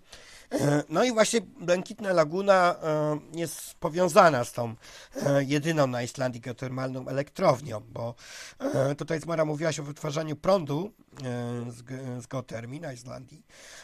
Nie jest takie łatwe wytwarzanie prądu z geotermii. Niedawno, całkiem niedawno dosyć taki duży projekt jak na szwedzkie, na, przepraszam, na islandzkie warunki takiej elektrowni geotermalnej eksplodował, więc to nie jest Mhm. proste, ale, ale mają działające elektrownie i wytwarzają 20% Jedną, prądu oficjalnie. jedną, jedną, jedną. E, Bo Widocznie mają takie małe zapotrzebowanie, że 60 Nie no, to tam elektrownia cztery- z 400 tysięcy 20% ludzi mieszka. zapotrzebowanie. Tam 400 tysięcy ludzi mieszka, także co wymagasz, ale e, ogólnie elektrownie geotermalne to jest dosyć ciekawy temat, bo e, no nie jest łatwo je zbudować, bo jest potrzebna przegrzana para, a e, źródła geotermalne na Islandii, te wielkotemperaturowe, one są dosyć głęboko i one tam mają wodę pod ciśnieniem tam parobarów o temperaturze 200 stopni. W teorii Islandia jest nieograniczonym źródłem energii, który w teorii również, gdyby była możliwość transportu tej energii na kontynent, byłby w stanie zasilić całą Europę, ale to wszystko jest teoria. No, ale ogólnie geotermalna e, elektrownia, bo nie mówię o ciepłowniach, bo jest akurat na Islandii parę, e, ale geotermalna elektrownia jest jedna i właśnie to jest ta na Błękitnej Lagunie. E, Ja bym się właśnie na Błękitną Lagunę przeszedł e, nie z tego powodu, żeby tam te turystyczne miejsce wykąpać się i tak dalej, Mhm. tylko zobaczyć tą elektrownię, która jest w tle, bo to jest to samo jezioro. E, Bo ta sama woda, która... Ja nawet powiem inaczej, to, że ta laguna jest błękitna, to jest tak naprawdę taki efekt uboczny tej elektrowni. Oni dopiero w latach 90. e, przestali to traktować jako syf, tylko stwierdzili, że to ma nawet jakieś właściwości lecznicze i zrobili z tego niezły biznes. Bo jeszcze do niedawna, do niedawna, no właśnie jeszcze chyba tam w latach 90. to tam się można było normalnie wykąpać, tak przyjść, a teraz zrobili całą infrastrukturę, no i klepią na tym niezłą kasę, więc tak, przypadkiem wyszło. Przypadkiem, a ta woda właśnie, która jest do Błękitnej Laguny wyrzucana, to jest e, nic więcej, tylko kondensat pary, która jest wydobywana, bo się wydobywa tam wodę o, pod wielkim ciśnieniem i temperaturze 200 stopni. E, ona jest e, przetworzona na parę, to idzie na turbinę. E, jak już się skropli, to to idzie do jeziora. E, no i to właściwie to jest efekt uboczny produkcji energii elektrycznej, tak jak mówiłaś. E, Mhm. no, ale w ogóle e, Islandia, jeśli chodzi o prąd elektryczny, e, to jest ciekawa sprawa, bo na Islandii nie ma ani jednej elektrowni, która wytwarza e, energię, e, energię elektryczną z źródeł kopalnych. Także to jest praktycznie. No bo tam nie ma węgla po prostu, w sensie... No to można przywieźć. To można przywieźć. No ale to już, no tak, ja wiem, no. W Polsce też można przywieźć, ale tam się zupełnie nie opłacałoby takie jeżdżenie. E, Nie no, do Polski węgiel się przywozi z RPA, także... A to jeszcze dojdę, do tego dojdę, co się dziwnego opłaca w Islandii. E, Ale na Islandii właśnie nie ma żadnej elektrowni, No aluminium, to zaraz do tego dojdziemy. To jest taka właśnie ciekawostka, co, co się dziwnego może opłacać na świecie. E, No a Islandii właśnie nie ma żadnej elektrowni cieplnej, e, takiej, która by wytwarzała energię z paliw kopalnych. E, 100% prądu jest czerpane z źródeł odnawialnych. E, Z tego powodu każdy samochód elektryczny jeżdżący na Islandii e, jest całkowicie bezemisyjny, no bo tankujemy go z prądu bezemisyjnego. E, Ale Islandia, jeśli chodzi o e, e, właśnie transport bezemisyjny, jest ciekawa z tego e, powodu, że na Islandii w Reykjaviku e, stworzono pierwszą na świecie e, stację tankowania wodoru. E, Nie wiem, czy wiesz, e, e, droga rozmówczyni, ale transport publiczny w Reykjaviku Czasem Japończycy nie byli prekursorami tej technologii? nie, na Islandii była pierwsza stacja, ale taka zwykła, ogólnodostępna. E, Ale Transport, może w Europie, nie na świecie. nie, na świecie. Pierwsza stacja tank, e, tankowania Właśnie wodoru. Widzę taki logiczny błąd. Skoro Japończycy są prekursorami technologii w budowaniu samochodów, to dlaczego pierwsza instalacja do tankowania miałaby powstać gdzie indziej? No bo na Islandii pierwszy system transportu No, publicznego. no bo. No bo na Islandii pierwszy system transportu publicznego, czyli autobusy miejskie, jest zasilany wodorem i dlatego ta stacja musiała powstać. Kiedy ostatnio byłaś na Islandii i czy widziałaś te wodorowe autobusy? Eee, właśnie, bo jak była mowa o samochodach, to tak trochę sobie spróbowałam sobie pomyśleć, ile ja w ogóle takich samochodów mogłam widzieć. Ale autobusy tak, to znaczy wtedy się specjalnie jakoś może jeszcze tym nie interesowałam, bo ostatni raz na Islandii byłam, no już będzie niestety 3 lata. No, miałam jechać w kwietniu, ale wiadomo, co mi przeszkodziło. Też trochę jestem niedoinformowana tak, z takich największych nowości na miejscu, ale yy, ja myślę, że, że tak sobie świetnie poradziliście z tym tematem, że już chyba nie mam nic do dodania. No ja tak, tak mało zorientowany jestem, naprawdę moją wiedzę, e, wiedza o Islandii to już tam dawno gdzieś tam zaginęła. E, aczkolwiek jestem cały czas Ale jakąś miałeś. Ja przed tym odcinkiem nie miałem żadnej. Nie, ja w ogóle bardzo chciałem pojechać na Islandię. No, przyznam się szczerze, że nigdy w życiu na Islandii nie byłem. E, ale przed Islandią będą wyspy owcze. A to zupełnie e, osobistych powodów. E, ale będzie Islandia na pewno. E, muszę, się tam, muszę się tam przyjechać. E, w ogóle cały czas na półce mam, co dostałem z Towarzystwa Przyjaźni Polsko-Islandzkiej. E, dostałem taki przewodnik po Islandii, gdzie tam były. mm, e, Ciężko to nazwać przewodnikiem, no bo przewodnik jakby, nie wiem, po hotelach. Um, Były wszystkie miasta w Islandii rozpisane, gdzie tam można zanocować. Jak to się nazywało, już nie pamiętam. Ale bardzo ładnie wydany i to jest 90. Nie, fuj, 2000. Nie, 90, tak. 90 chyba 9 rok. O Jezu, jaka zaprzeszła przeszłość. W ogóle wiem, że kobiet się o wiek nie pyta, ale nie, ty chyba jesteś troszeczkę młodszy ode mnie, nie? Ja o takiej prehistorii rozmawiam. No ciut, ciut. Mhm. No to Islandię właśnie znam z tego czasów, jak działałem w tym towarzystwie i em, no i taką mam wiedzę prehistoryczną o tym kraju. Wiem, że na pewno się tam coś zmieniło. Em, No i jeszcze jedna ciekawa rzecz, która teraz mi się przypomniała o Islandii. Jak był ten wielki kryzys finansowy, na pewno ty śledzisz na co dzień em, wiadomości z Islandii. Em, Nie wiem, czy e, Morgun Bladit, e, tą największą islandzką gazetę. E, Jak wybuchł ten największy e, kryzys finansowy, e, no to islandzkie banki, one tam miały zainwestowane w jakieś obligacje, fundusze emerytalne i czegoś tam e, o wiele więcej niż wynosi całe PKB Islandii. E, No i Islandczycy w pewnym momencie wyszli na ulicę i zmusili rząd, żeby on zrezygnował ze spłaty tych aktywów.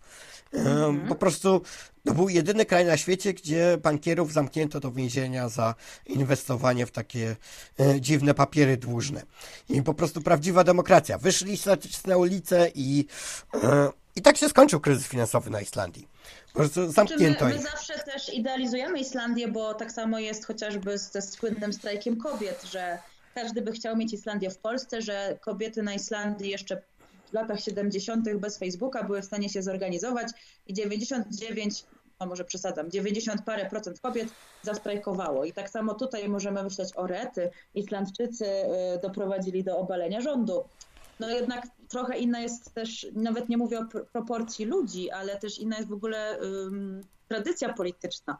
Tam się inaczej w ogóle polityków traktuje i, i inaczej w pewne rzeczy się załatwia, więc y, to jest oczywiście fajne, jak się powie, o, Islandczycy wsadzili bankierów do więzienia, a rząd y, musiał zrezygnować i y, powołano nową premier, swoją drogą y, pierwszą zadeklarowaną lesbijkę. E, Ale jakby zawsze trzeba mieć też z tyłu głowy, że to jest po prostu inny, zupełnie inny świat tak naprawdę. I to skoro, skoro wszyscy na Islandii się jakby no, znają, nawet jeśli nie bezpośrednio, to jednak każdy, każdy myślę ma kogoś, kto zna osobiście premiera, prezydenta, nie wiem, ministra. Też inaczej to wygląda, tak? Niż tak jak na przykład w krajach jak nasz.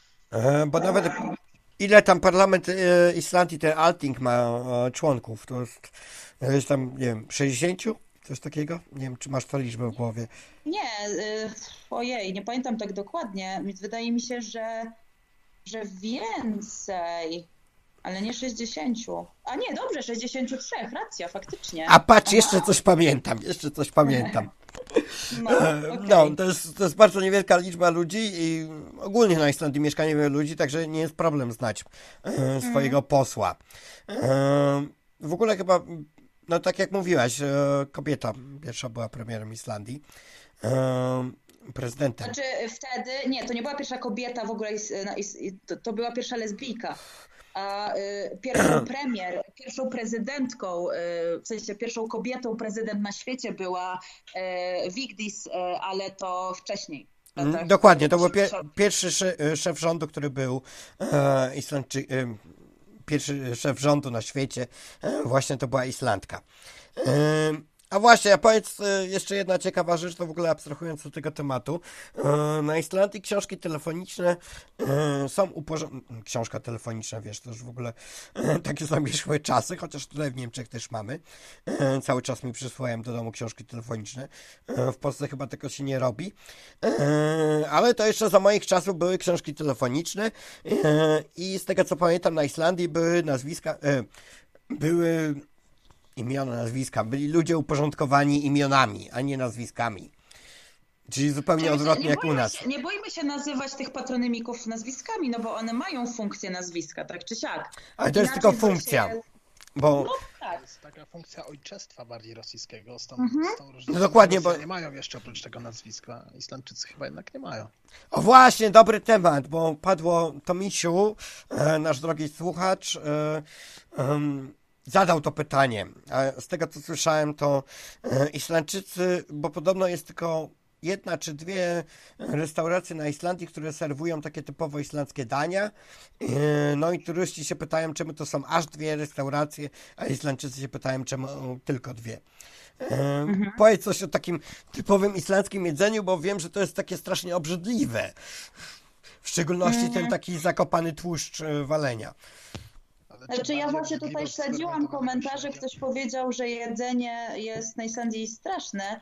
Zależy co kto sprawdzał, ale no tak, dobra, zacznijmy od, nie wiem nic o tłuszczu walenia, wiem o fermentowanym rekinie, czy chociażby o płaszczce, którą się je w okolicach świąt i innych takich delicjach, które no, my mamy flaki, no to Islandczycy mają swoje rzeczy, więc to kto lubi ale y, to też nie jest do końca tak, że to się na co dzień zjada. Znaczy jest faktycznie na przykład głowę baranią można dostać w restauracji jako taki rodzaj ciekawostki. Czy to się na Islandii zazwyczaj w domach je? Może gdzieś na wsi, gdzie faktycznie jeszcze wciąż je się własne owce, więc zjada się wszystko z tej owcy, żeby to miało sens.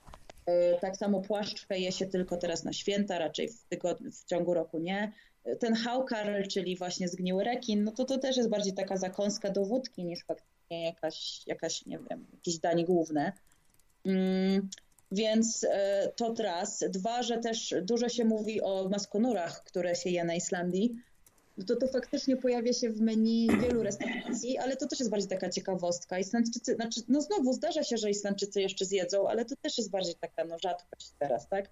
No, najczęściej jedzonym, jedzeniem najpopularniejszym na Islandii teraz jest pizza, kebab i, i sushi, tak? E, no ale to musimy do tego tematu dojść, bo jak już mówiliśmy o jedzeniu i o tych um, waleniach czy e, rekinach fermentowanych, no to Islandia ma taki dziwny związek z Japonią, taki bardzo mhm. e, odległym krajem. To są jedyne dwa kraje, które bardzo, bardzo się wspierają e, w kwestii wieloludnictwa. E, czyli tego, e, co cały świat chce zakazać. A Japonia i Islandia to są dwa kraje, które w ONZ to jest taka wielka koalicja, by to wielorybnictwo cały czas utrzymywać. Mhm. Czy ja myślę, że tych takich podobieństw między Islandią a Japonią znalazłoby się więcej, no ale chyba to wszystko wynika z tego, że to są dwie wyspy, przez dłuższy czas trochę bardziej odcięte od świata, czy na własne życzenie, czy nie, to już nieważne, ale to, że polowano na e, i nadal się poluje na wieloryby, to była tylko i wyłącznie kwestia po prostu taka, że no niewiele innego, innego mięsa można było dostać. Więc tak jak do dzisiaj na wspomnianych już przez Ciebie Wyspach Owczych jest ta no właśnie, przez wielu uznawana za tradycję, ta cała taka ta sytuacja, kiedy się zagania e, walenie e, i się je zabija, mm, no to też to tak no to, to, to, to, na Wyspach Owczych bardziej, nie? Gdzie no tam jest... Na Wyspach Owczych nie, ale tylko chcę właśnie powiedzieć, że to są po prostu takie mniejsze nacje, które praktycznie całą swoją historię i, i w ogóle jedzenie zawdzięczają rybom i zawdzięczają temu, co w morzu. Więc e, tak jak i temat ponury, no jadło się to, co się miało jeść. I tylko to, że teraz po prostu uznano, że te walenie nie powinny być zabijane, bo są pod ochroną, z czym oczywiście nie ma co dyskutować, jak najbardziej są w niebezpieczeństwie, tylko właśnie skoro Islandia nie przystępuje do większych jakichś, e, tak, poza, poza NATO, w którym jest trochę przypadkiem to tak naprawdę Islandia niekoniecznie chce się tam. Y, Bo w ogóle Islandia to jest, to jest też ciekawy temat. Islandia to jest jeden e, z dwóch krajów na świecie. E, drugim krajem jest Kostaryka. E, dwóch krajów na świecie, które nie mają sił zbrojnych. Mhm. I jeśli chodzi. Też, no z czego to wynika? To wynika po pierwsze z tego, że Islandia za bardzo nie miała kiedy i z kim walczyć, bo znaczy walczyli, walczyli, bo to no, teraz... Ale walczyli... Kiedy? E, przejdziemy do tego tematu, e, to walczyli z Wielką e, czyli A, no tak. no woj jeden... wojny dorszowe. No. Tak, to już wspominam o wojnach dorszowych, ale pamiętajmy, że to nie są takie typowe wojny, jak nam się wydaje, bo tam za bardzo amunicji nie było armia nie jest Islandii potrzebna, bo nigdy nie była, a jest w NATO tylko dlatego, że była, była po prostu właśnie tam baza Amerykanów i tylko dlatego. Tak zwany niezatapialny lotniskowiec. jeden z dwóch, co mają Amerykanie. Nomen omen, drugim niezatapialnym lotniskowcem jest Japonia, z którą właśnie Islandczycy trzymają, jeśli chodzi o walenie. Ale w ogóle to jest ciekawy temat tej e, armii islandzkiej, która nie istnieje i, i tych wojen dorszowych, bo e, z tego co wiem, e, są traktaty międzynarodowe, które mówią, że e, jeśli Islandia będzie zaatakowana, e, to siły obronne mają przyjść z Danii, czyli Dania odpowiada, odpowiada za obronę Islandii. I, w tych wojnach dorszowych właśnie e, to była wojna, wojna, quasi wojna, tam, tam się spotykały jakieś tam e, uzbrojone jednostki, które się po prostu przeganiały tam bez strzelania e, między sobą. E, ale to spotykały się jednostki duńskie i brytyjskie, e, z tym, że jednostki duńskie były, jak to się po angielsku ładnie mówi, in behalf, czyli e, jak to się po polsku mówi, e, w imieniu, w imieniu Islandii. W imieniu Islandii duńska marynarka wojenna przeganiała e, brytyjskie kutry. Jest taka w w ogóle ciekawa sprawa właśnie, że Islandia jest w stanie wykorzystywać e, siły zbrojne Danii do swoich interesów, bo e, Dania stanowi jakby taki, nie wiem, Islandia w pewnym sensie kontroluje duńskie siły zbrojne, bo jeśli... Sorry za mój głos, trochę mi siada, bo ja siedzę w piwnicy, w której jest trochę zimno. Ni niestety takie warunki. No. I jeśli Islandia będzie chciała um, kogoś zaatakować, no wiadomo, nie zaatakuje, ale czysto teoretycznie, e, to ma prawo do wykorzystania duńskich sił zbrojnych. E, to jest taki bardzo mm, śmieszny traktat.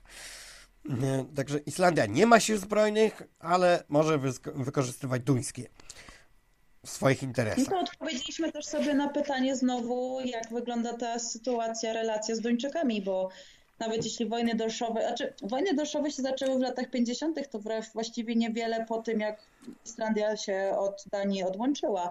No ale jak widać, jest to wciąż jakaś, jakaś jest między nimi wspólna, wspólna potrzeba utrzymywania tych relacji. E, o właśnie, jest takie typowe pytanie o Islandii. E, Co tam warto odwiedzić? Bo tam wszyscy mówią, że no, nic nie ma poza e, Reykjavikiem, poza Alting i, no, i tymi gejzerami. Co jeszcze można odwiedzić w ogóle na Islandii? Poza gejzerami, Reykjavikiem i Altingiem. E, a, a, e, Thingvellir, nie?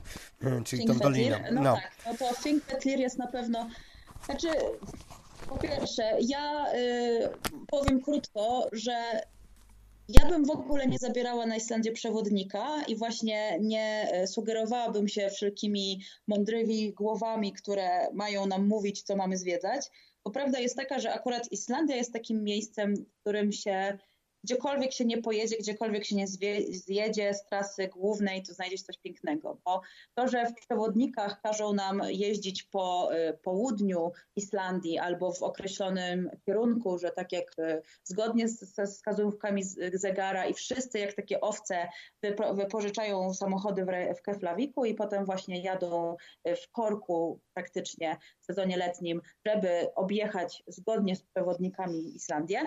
Mm, A mało kto się kwapi, żeby zrobić to no chociażby w odwrotnym kierunku i wtedy jest mniej, e, mniej tłumów. Oczywiście wiadomo, że to jest tylko taki przykład. Chodzi po prostu o to, że e, poza miejscami, które znamy z podstówek, z Instagramów i tak dalej, to na Islandii jest mnóstwo innych, naprawdę ciekawszych miejsc. To znaczy, tak, no wodospadów jest bardzo dużo i to, że znamy 4-5 takie najsłynniejsze właśnie z fotografii, no to nie znaczy, że jak zobaczymy inne, to nie wiem, to coś się zawali świat.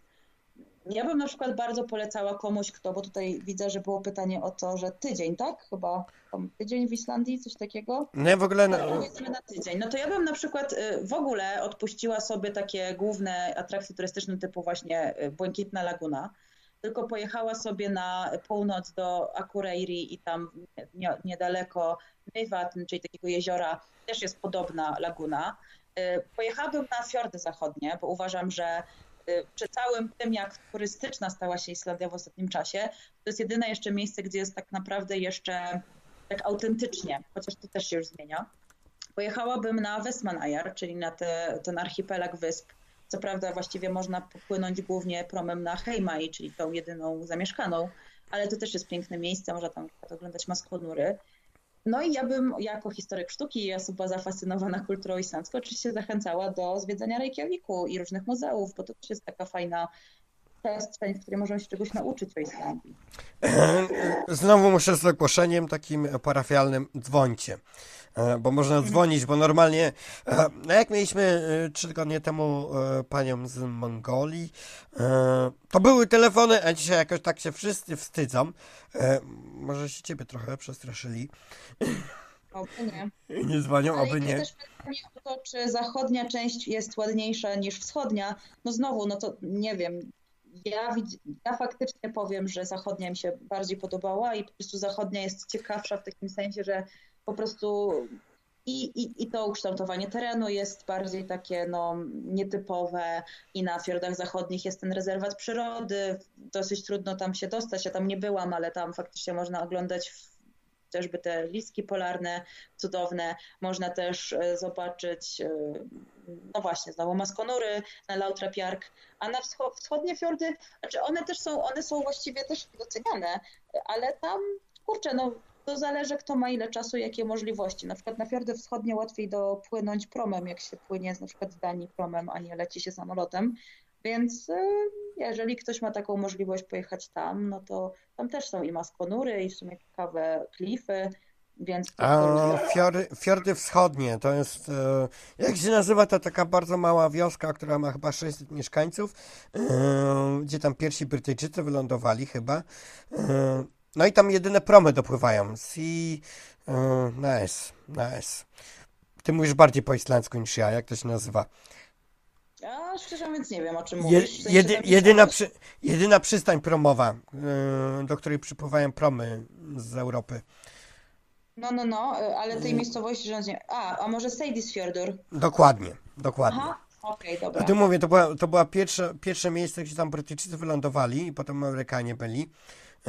Właściwie, no, Reykjavik jest stolicą, ale właśnie Seldis Fjord to było miejsce, gdzie się najwięcej działo między Brytyjczykami, Amerykanami i tak dalej. Mhm. No bo to jest taki port, gdzie przypływają jedyny, do którego przypływają promy z Europy i jeśli ktoś się będzie wybierał na Islandię promem, co szczerze polecam, bo sam chciałbym się wybrać własnym samochodem, na Islandię, a nie wypożyczać. E, bo w ogóle zwiedzanie Islandii najlepiej przylećmy, wypożyczmy i sobie objedźmy ją całą, nie? Mm. Własny samochód to jest najlepszy środek transportu. E, no ja bym chciał właśnie moim własnym samochodem tak się przejechać przez Wyspy Owcze, bo w ogóle nie wiem, czy wiecie, ale Islandia nie, nie posiada własnego połączenia promowego z Europą, w ogóle z niczym. Tylko połączenia promowe są e, realizowane przez e, faroerską firmę. Czyli Wyspy Owcze łączą Islandię z kontynentem. E, kojarzysz Smyrl Line. Mhm. No, to Smyrl Line jest z firmą z Wysp Owczych. I wszystkie promy, które pływają na Islandię, to są właśnie Wyspy Owcze. A tu ci powiem ciekawostkę. Tutaj na mojej wiosce w Niemczech to jest naprawdę taka wioska, e, nikomu nie znana. Wcześniej mieszkałem w mieście Wachen, e, może kojarzysz, to jest obok Kolonii, mhm. Kolonię na pewno kojarzysz. E, no ale moja wioska Heinsberg, to nikt tego nie kojarzy, to jest tam parę domów na krzyż. To już bardzo dawno temu, jakieś 3 lata, 4 lata temu byłem tutaj w Realu. No musiałem zdjęcie zrobić, ale to już nie wrzucę wam, nie znajdę tego w telefonie. Ale zrobiłem zdjęcie, bo stał sobie taki Land Rover i miał e, rejestrację z Islandii. Pierwszy w życiu islandzki samochód, jaki widziałem na kontynencie, na mojej wiosce. Ja mhm. nie wiem, co tu Islandczyk robił. E, ale w ogóle, jeśli chodzi o islandzkie spędzanie wolnego czasu. E, Norwegowie. Norwegowie to jest bardzo bogaty naród i oni rzadko przyjeżdżają na kontynent. E, rzadko tam się wybierają, żeby gdzieś spędzać wakacje poza Norwegią. Oni wszyscy mają gdzieś tam dacze na południu i tak dalej. Pytanie, czy Islandczycy tak samo? Czy oni są ludźmi, którzy chcą eksplorować świat, latają, czy właśnie pływają promami e, na kontynent, tak jak tego Islandczyka widziałem tutaj? E, czy raczej islandzkie spędzanie wolnego czasu to jest wybranie się do tego swojego letniego domku gdzieś tam, poza Reykjavikiem, czy poza duży, dużym miastem, dużym miastem, to nie jest duży miast, ale poza tą jakimś tam większym skupiskiem ludzi i sobie spędzanie czasu na ładnie natury. Czy oni są tacy właśnie bardziej wyjeżdżający na świat, czy bardziej spędzający czas u siebie? Ja już, ja już poniekąd odpowiadałam na to pytanie. Mówiłam o tym, że Islandczycy na przykład chętnie wyjeżdżają do Nowego Jorku. A tylko no, co to znaczy typowy Islandczyk? Wiadomo, że wielu y, też skorzystało z tych tanich połączeń y, lotniczych i przyjeżdżało nawet do Polski. Z jednej strony na zakupy, z drugiej strony na, y, do dentysty, bo taniej. E, też podróżują bardzo dużo do Stanów Zjednoczonych, no bo właściwie mają prawie tak samo daleko. No bo Więc... Iceland Air się reklamuje, że to jest połowa drogi. Yy. Dokładnie. No i tak, tak rozkręcili w ogóle turystykę w tym 2010, że proponowali takie właśnie um, opcje przewozowe, przewozowe z przystankiem w Islandii i przez to turyści jakby zaczęli w ogóle rozważać ten kierunek i, i potem to już poszło. E, Islandczycy są, no myślę, że zdecydowanie Islandczycy są, e, szczególnie to nowsze pokolenie, bardziej otwarte na podróżowanie i, i na świat. Zresztą nie ma co generalizować, no bo wiadomo, są też tacy, co lubią siedzieć u siebie, zresztą tak jak Polacy, więc, więc myślę, że, że nie ma co tu się rozwodzić. Trzeba po prostu powiedzieć, że Islandczycy to też są ludzie i tak jak my, są tacy i tacy. Nie, no ja się pytam, ja się pytam z tego powodu, bo ja akurat Norwegów trochę poznałem i, i wiem, że Norwedzy, no, Norwe... bo to wiesz, jest z tym podróżowaniem, to zawsze trzeba mieć e, czasy, pieniądze. E, no, z jednym i z drugim trochę ciężko ostatnio, żeby podróżować. E, ale Norwedzy właśnie mają bardzo dużo pieniędzy, a z drugiej strony wolnego czasu, bo jednak e, tam się pracuje mniej, ale Norwedzy uwielbiają spędzać czas u siebie w Norwegii. I zawsze uważałem tą Norwegię jak najpiękniejszy kraj na świecie i nigdzie nie musimy wyjeżdżać poza. No i właśnie do tego się pytam, czy Islandczycy, bo, bo Islandia jednak to jest wyspa, która yy, no, jest różna w różnych miejscach, ale ogólnie jest no, jakby to powiedzieć, nie masz tej kultury, bo to jest um, tak jak z Australijczykami, czy nie wiem, Nowozelandczykami, czy Amerykanami, um, którzy zawsze mówią, no przyroda jest wszędzie inna w naszym kraju, ale jednak, żeby zobaczyć tą kulturę, to trzeba przyjechać do Europy, gdzie te kraje się bardzo różnią między sobą. Przepraszam naprawdę za mój głos, ale ja mam ostatnio, jak się wszystko zrobiło, E, przez te wszystkie telekonferencje. E, codziennie siedzę jakieś 2-3 godziny e, na właśnie telko i, i strzępię swój głos. I mamy zupełnie drugi koniec świata na antenie. Z jednej strony Islandia, z drugiej Australia. Witamy. Chyba poranek tam jest, nie? Dzień dobry, kłaniam się, witam. Cześć wszystkim. Jacek, witam Cię Błażeju, witam serdecznie gościa. Dzień dobry. Cześć. Ja mam takie pytanie odnośnie tego generalizowania, bo ja bym chętnie trochę pogeneralizował.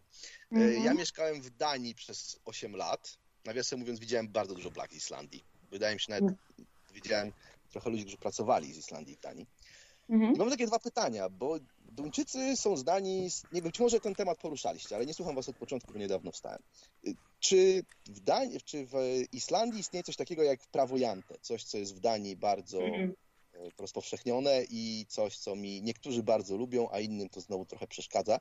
Nie wiem, czy znasz, czy wiesz, co to jest prawo Jante. To jest pewnego rodzaju skromność.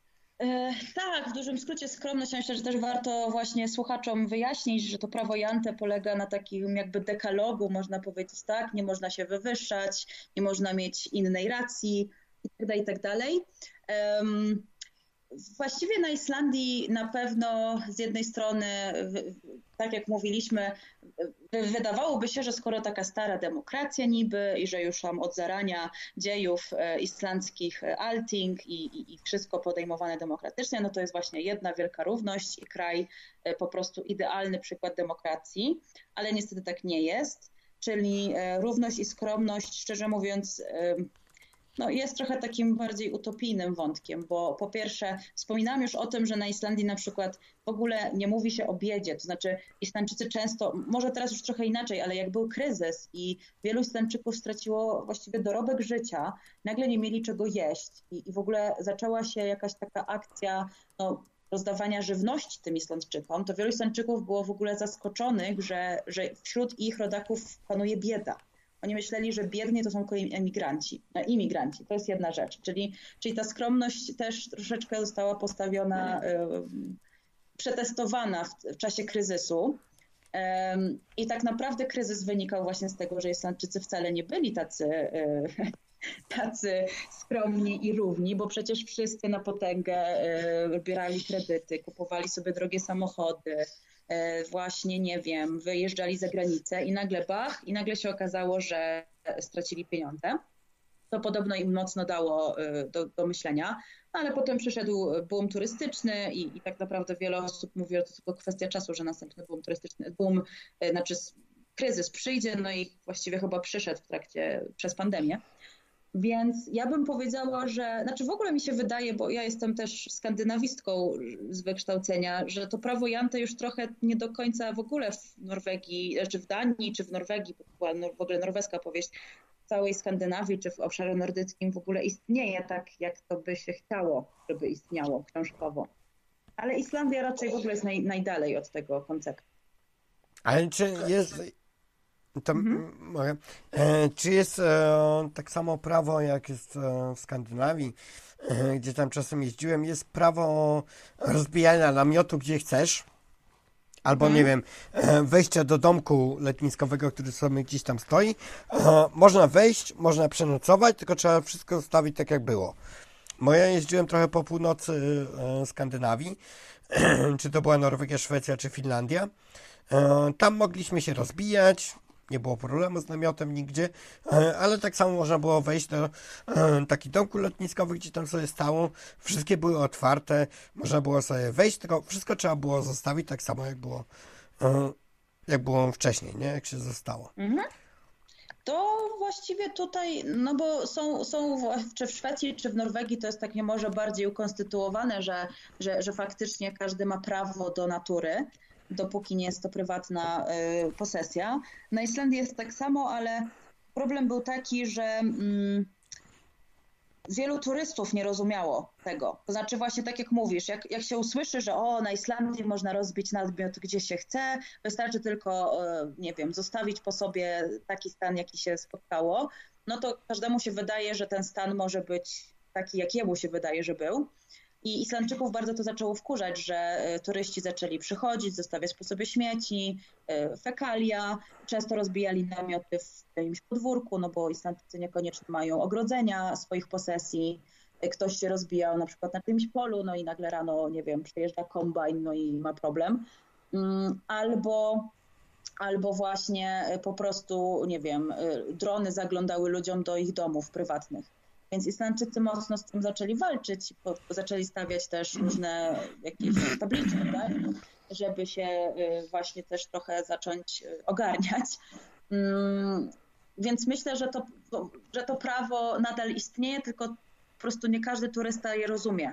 Bo y, tak jak Islandczyk szanuje, tak jak mówiłam o tych elfach, Islandczyk inaczej szanuje swoją przyrodę. Czy to też oczywiście zmieniło, bo tutaj Tutaj były pytania o mech islandzki. To też jest tak, że wielu Islandczyków chodzi po mchu, a oficjalnie po mchu nie wolno chodzić, nie wolno go deptać, bo on się bardzo wolno regeneruje i jest cenny.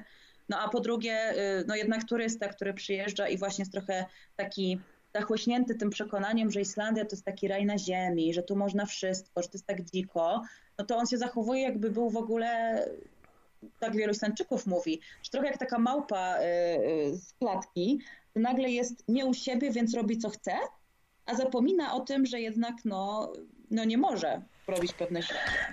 O, to mam do Ciebie pytanie, a Islandczycy mają to samo w innych krajach, bo... Przepraszam, czy może mogę tylko się dobra. wrzucić, bo chciałem dobra, dobra. A y, ja mam tylko jeszcze takie jedno pytanie, bo znałem trochę ludzi mieszkających w Danii, którzy pracowali na Wyspach Owczych i na Wyspach Owczych był pewnego rodzaju e, taki niechętny stosunek między innymi do Duńczyków i do Norwegów. I zastanawiam się, czy Islandczycy też mają takie antysentymenty między sobą. Przecież to była część Danii do 44 roku, prawda? To była Unia To, to już było, to już było. Już o tym rozmawialiśmy, więc polecam sobie później przesłuchać. Jasne. No dobrze, to okej. To, to Ale dzięki bardzo. bardzo, dzięki za fajne pytania. Przerzucam się na odsłuch. Do usłyszenia. Cześć. Domiejo. No to, to mieliśmy Australię na linii. Jak ci mówiłem, tutaj mamy z całego świata słuchaczy. E, mam, na, mam nadzieję, że za jakieś parę lat będę nadawał z Nowej Zelandii, bo tam jest mój cel, żeby się wynieść. Mm. E, no bo Niemcy są jakie są, jest fajnie, ale ja tam gdzieś chcę już w końcu spokój. E, a Islandia trochę za zimna jest dla mnie. E, Dobra, ale czekaj, bo z tym. Z Mora jeszcze jesteś, bo ja już w ogóle Boże, zapomniałem. ja od 25 minut walczę z mikrofonem. No właśnie zapomniałem, że jeszcze jesteś tutaj w ogóle. E, nie, bo co, co chciałem cię... Skończyć, ale tak e, zostałem jakoś, mówię, zgrabnie olany, więc siedzę cicho. Nie, dobra, to, to jeszcze ja zadawię to pytanie potem z Mara nie? No, e, chciałeś o wikingach, mówiłeś, że to jest temat nie do wyczerpania. Nie, E, no, w sumie, w sumie to temat jest do wyczerpania taki, że jest 23, także wiesz. No, to, no to niebawem, no, w końcu. Ja nie wiem, czy ci, czy, czy ci coś się nastawiają na odsłuchanie tej audycji później, to w ogóle będzie im się chciało otwierać dwugodzinny podcast, więc może to jakoś zmontujecie. To co Nie. były 13-godzinne podcasty. Wow, no okej. Okay. Także, dobra. O, mamy, e, mamy słuchacza, który rzadko dzwoni. Mhm. Ale czemu ja nie mogę go dodać do na, naszego dzwonienia? Dobra, wo, e, wodzu drogi, odrzuciłem cię, ale zadzwonię jeszcze raz, bo nie wiem, nie wiem czemu nie mogę cię dodać Dobra, to do skorzystając z dzwonienia. okazji, kiedy nie ma wodza, chciałbym trochę cofnąć się e, w czasie w naszej audycji. Mm. Spadło takie stwierdzenie, że pomimo tego, że w Islandii promowana jest jakoś tam przestępczość w kinematografii, to jest ona na niskim poziomie. Mhm. No i czym to jest spowodowane? Bo na przykład jest taki przepis w islandzkim prawie, że za przestępstwa popełnione przez dzieci odpowiadają ich rodzice. Mm, I czy to na przykład też się przekłada na to, że młodzież w Islandii jest jednak dobrze wychowana? Ale a zaraz, a w, Polsce nie, a w Polsce nie jest tak, że za nieletnich też odpowiadają rodzice? E, Nie? No W nie. sensie- Od 13 roku życia nieletni może zostać ukarany poprawczakiem. Na Islandii nie ma czegoś takiego. Aha, rozumiem, że nie ma poprawczaka. Ale to. Fu. Yy, Znaczy tak, zacznijmy od tego, że po pierwsze długo na Islandii w ogóle nie było więzienia. Znaczy było więzienie yy, jako budynek tam wybudowany w XVIII wieku, ale on funkcjonował bo- bodajże przez jakieś 15 lat i tak naprawdę on nie był wybudowany do końca po to, żeby trzymać więźniów, bo okazało się, że ci i tak, którzy, ci, którzy w ogóle popełniają jakieś przestępstwa, to są wysyłani do Danii a y, chodziło bardziej o to, żeby tam trzymać ludzi, którzy, nie wiem, zakłócają porządek publiczny, ale nie popełniają przestępstw. Więc to raz, że y, tych przestępstw jest w ogóle dosyć mało i naprawdę, y, jeśli chodzi o, o zabójstwa, to tam nie wiem, czy, nie, czy to się nie utrzymuje na jakieś tam, na przykład, nie wiem, jedno, dwa morderstwa rocznie, czy jeszcze rzadziej. Ale w ogóle kto to morderstwo popełnia? Czy to nie jest czas, e, czasem tak, że e, morderstwa na Islandii są popełniane głównie przez imigrantów? Tak, no niestety tak się to przedstawia, bo y, no, nawet niedawno, tak, niedawno była taka bardzo głośna sytuacja. mm, Dziewczyna zaginęła, wychodząc z jakiegoś pubu i tam długo jej szukali. W końcu udało się tam dojść, że właśnie ją zamordowało dwóch Polaków. I, i, już nie pamiętam do końca, jak to się skończyło, czy, czy jaką oni dostali karę. No ale no znowu, no to są takie historie, znowu, ja nie znam statystyk, nie chcę się posługiwać y, takimi tylko pojedynczymi sytuacjami, no bo to już są fakty, nie opinie, więc nie chciałam wprowadzić nikogo w błąd. E, Mimo wszystko jednak te, y, te dane, jakby no znowu, te statystyki tak ogólnie są, są mniejsze. Z czego to wynika? Jeśli chodzi o dzieci, szczerze mówiąc, nie wiem, czy to jest tak, że dzieci na Islandii są lepiej wychowane od polskich i dlatego, nie wiem, nie popełniają przestępstw, bo z kolei e, no dzieci są, jakby patrząc z polskiej perspektywy, to dzieci w ogóle no, w nordyckim tym stylu wychowania są właściwie wręcz rozpuszczane. Więc ja bym tego nie nazwała Ja się spotkać z taką opinią chciałem to skonfrontować z tym, że e, jak rodzice, jak rodzice podchodzą do wychowywania swoich dzieci, skoro ponoszą za nich odpowiedzialność karną, taką dosłowną, że nie wiem, dziecko kogoś zabije, ojciec idzie siedzieć do więzienia. No to ja powiem wam, mogę To się jest wtrącić? tak rzadkie, że dlatego trudno w ogóle sobie i- im to wyobrazić też. Być może morderstwo tak, ale... A mo- mogę się wtrącić? Czy złodziejstwo. Mogę Mhm. się wtrącić jako prowadzący. E, no, e, no ja, ja, ja byłem w Szwecji, e, no jeszcze byłem niedawno, ale pierwsza w Szwecji byłem jak miałem, nie wiem, to było chyba 7 lat miałem, ale jeszcze pamiętam jak tam byłem. No i miałem dwóch kuzynów, oni są ode mnie starsi. A to był, to był chyba 88 czy 9 rok, czy jeszcze tam Polska była pod innym systemem. No ale nieważne. I, o, a teraz wodza mogę dodać. Dobra, wodzu, bądź na hold e, chwilę, bo to kończę moje pytanie. No ja jak byłem w Szwecji wtedy, e, to pamiętam, że jako taki gówniarz, moi kuzyni się tam, e, jak się bardzo coś tam pokłócili z ciotką, e, zamknęli się w pokoju i grozili, że jak ciotka coś im tam nie pozwoli, już nie pamiętam o co chodziło, to na nas na policję i policja przyjedzie i ich zabierze. Czy na Islandii tak samo jest ten, e, bo w Szwecji, z tego co pamiętam wtedy, Tak jeszcze bardziej to jest... e, E, No, dziecko, dziecko nie było problemu, żeby zadzwoniła na policję i policja przyjechała i porozmawiała z rodzicami, co rodzice źle robią dziecku. Podejrzewam, że na Islandii jest podobnie, że dziecko ma dużo prawa. Czyli ja ten temat bardziej znam niestety właśnie z kinematografii niż jakichś konkretnych, znaczy oczywiście on w kinematografii jest jakimś, jakiegoś rodzaju też może no, przedstawieniem problemu też czasem może prze, przerysowanym, ale, ale tak, faktycznie no, jakby jest ogólnie, no znowu wracamy do tego, że mamy państwo opiekuńcze.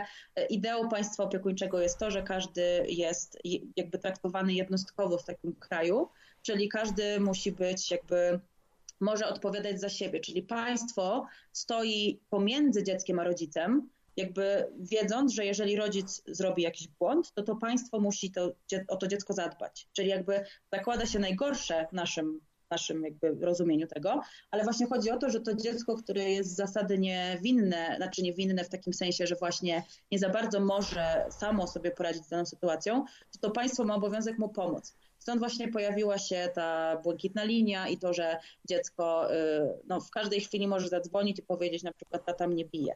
I faktycznie to powstało po to, żeby zapobiec y, chociażby y, przemocy domowej.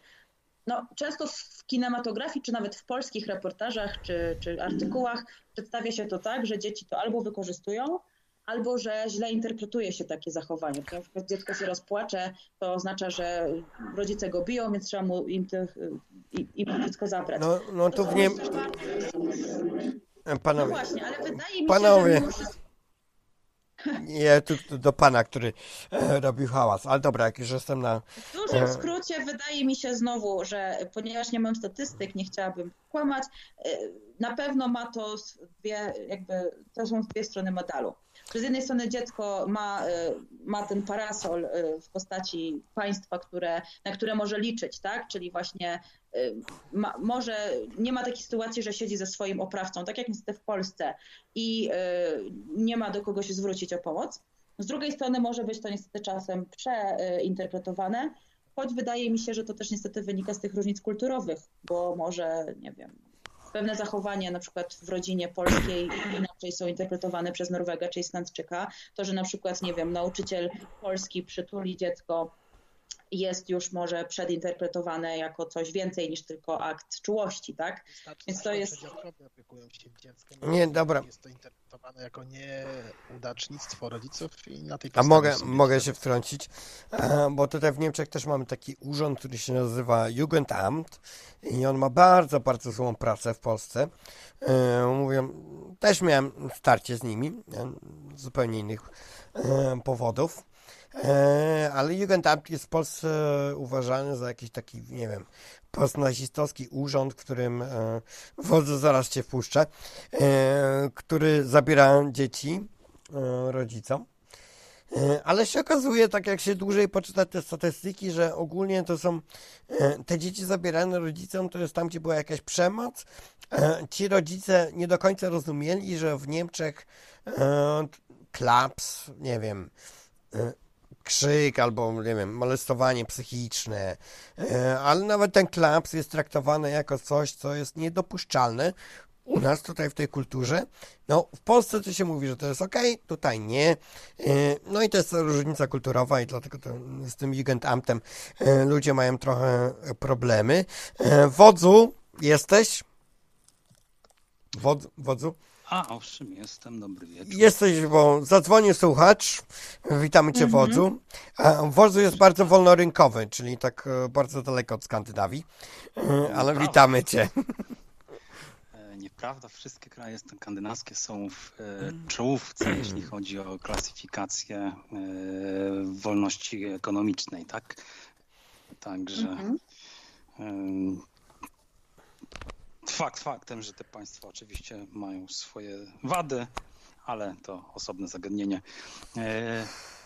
A tym bardziej jest to nieprawda, że akurat właśnie Islandia, Islandia jest pasjonująca pod tym względem. Ja niestety no, ze względu na obowiązki zawodowe, obowiązki rodzinne, które zresztą też nie uniemożliwiły mi dołączenie do Was wcześniej i słuchanie od samego początku, e, nie pozwoliły mi one nigdy zgłębić dokładnie e, historii Islandii tej, tego samego początku. Wiem, że już coś tutaj na ten temat było wspominane. Natomiast e, natomiast no, chciałbym się jakby na ten temat dowiedzieć więcej. No, a dlaczego? E, dlatego, że e, Islandia według mojej wiedzy, według e, libertarian, według anarchokapitalistów, do których się zresztą zaliczam, jest uznawana za pewnego rodzaju święty graal. Na wielokrotnie ludzie zadają takie pytanie, kiedyś mówi się o anarchokapitalizmie, czy to kiedykolwiek zostało gdzieś wprowadzone? I otóż tak właśnie na Islandii ten okres pierwszych 300, 300 lat istnienia e, organizacji zwanej Islandzką Wolną Wspólnotą nie był państwem tak naprawdę. Nie posiadał władzy wykonawczej, nie miał scentralizowanego e, prawa, e, nie miał wszyscy przedstawiciele do Altingu mm, nie byli wybieralni, prawo do zasiadania w, e, w, tingach nie było, podlegało normalnej e, sprzedaży, można było je odkupić od kogoś. E, to jest takie uprawnienie się nazywało bodajże Gotar czy coś takiego. Mhm. Niestety, no, tak jak mówię, nigdy nie miałem czasu e, i możliwości, żeby to dokładnie zgę, z, zgłębić. I nie wiem, czy mamy już pewnie czas, niestety pewnie nie, na to, żeby E, opowiedzieć, jak dokładnie e, wyglądała ta organizacja społeczna Islandii, bo to nie, nie było państwo, tak? Nie miało tam, z tego co się orientuję, nigdy tam nie było czegoś takiego jak władza wykonawcza. Wszystkie sądy, wszystkie arbitraże były wykonywane poprzez instytucje prywatne. Również wszystkie, że tak powiem, egzekucja prawa również była prywatna. Mm -hmm. Nigdy nie miał, nigdy tam nie było tak naprawdę aż do czasu podpisa, podpisania tam w 1230 roku jakiegoś tam układu z jakimś tam królem norweskim. E, absolutnie tam nie można o Islandii mówić jako o, o państwie. Tutaj jacyś mhm. teoretycy prawni nazywają to tak zwanym um, policentrycznym porządek konstytucyjny, mogą tak, może się tak nazywać, tak? I określa, jest, jest to określana tak naprawdę zorganizowana anarchia. E, ten typ, ten typ polityczny jest nazwany zorganizowaną anarchią. No, chciałbym się dowiedzieć jak najwięcej na ten temat. Dobra, e, ja to właściwie już faktycznie widziałam w komentarzach jakieś e, informacje o anarchii. Po pierwsze tak, odsyłam z jednej strony do mojego tekstu, który gdzieś tam już linkowałam w czacie a propos zasiedlenia Islandii, bo tam jest też trochę o tej strukturze takiej bardziej, no powiedzmy, tak konkretnie jak to wyglądało na początku. E, też zaraz podlinkuję artykuł z Iceland.pl, bo tam będzie dużo konkretów, bo też może nie wszyscy chcą bardzo tak się w to wgłębiać, ale e, to, co mogę powiedzieć, bo też no, przy, przyznam szczerze, że nie jestem aż takim ekspertem, żeby się teraz tutaj jakoś mocno wymądrzać, ale to prawda, że e, na Islandii tej jakby no właśnie na, na początku tego właśnie ala pra, państwa, które się powstało po y, osiedleniu, czyli tak mniej więcej od, no właśnie ten okres wolnej wspólnoty to powstaje, to jest tak 930, kiedy w ogóle zawiązuje się Alting. To fakt, była władza ustawodawcza, czyli Alting i, i to też bardzo ciekawe, jak to prawo w ogóle istniało, bo mówiło się, że prawo jakby obowiązuje w takim zawsze kształcie, jak to, co wyrecytuje na każdym posiedzeniu no, taki Goldie, czyli tak można powiedzieć szef zgromadzenia. Jeżeli się pomylił, jeżeli czymś zapomniał, to w tym momencie to prawo nie obowiązywało już. Z drugiej strony była też tam właśnie władza sądownicza, no bo jednocześnie na tych fingach się y, właśnie y, no, skazywało na przykład na. No odbywały się po prostu rozprawy. Zresztą Dokładnie. podobno Islandczycy byli pasjonatami prawa i, i oprócz żeglarstwa, wojaczki, y, rozprawy sądowe to była ich ulubiona rozrywka. Tak, zresztą to widać też w sagach, bo żebym teraz już nie powiedział, chyba właśnie w sadze o Nialu, tak, bo to Nial, Nial jest w ogóle ten główny bohater, on jest tym Goldim, czyli on jest takim no znawcą prawa i jak ktoś, no, jeżeli właśnie y, lubisz takie kwestie, to polecam tę sagę, bo tam bardzo dużo jest takich właśnie jego wypowiedzi. Tam są praktycznie na wiele stronic jego, y, no, prawie że cytaty z niego, jak on właśnie też interpretuje prawo, jak on pewne kwestie widzi. Więc to też jest dowód na to, że saga może być źródłem wiedzy na, dla wielu dyscyplin ale y, to fakt, że z, z tą władzą wykonawczą jest trochę było trochę tak, że niestety w momencie, kiedy już y, osądzono kogoś, to tak naprawdę każdy mógł wykonać wyrok.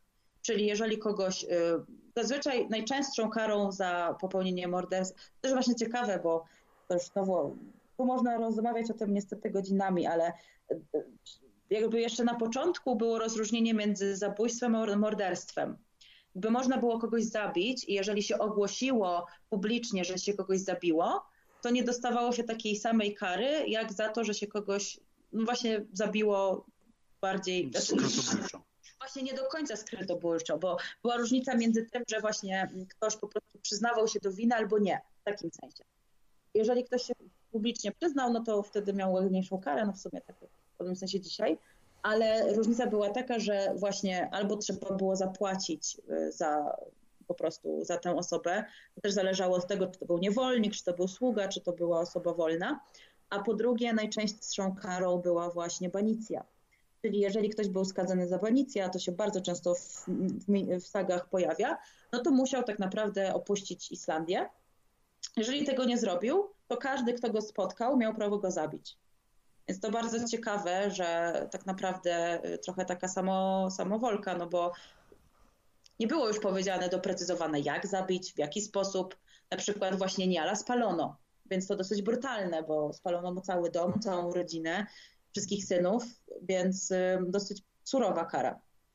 To podobnie w naszej e, Rzeczypospolitej Szlacheckiej e, obowiązywało również pra, prawo infamii bodajże, e, które umożliwi, dawała możliwość każdemu bezkarnego zabicia takiego objętego infamią e, szlachcica, tak, skazanego. Z, z... Ale na, na Islandii dało się skryć, nie? Bo to jednak wyspa nie jest mała i tam nie jest dużo ludzi. No, czy dało się skryć? Ciężko no, powiedzieć. Jednak nie. Islandia jest miejscem, która jest bardzo trudnym do życia, zwłaszcza bez wszystkich osiągnięć cywilizacyjnych.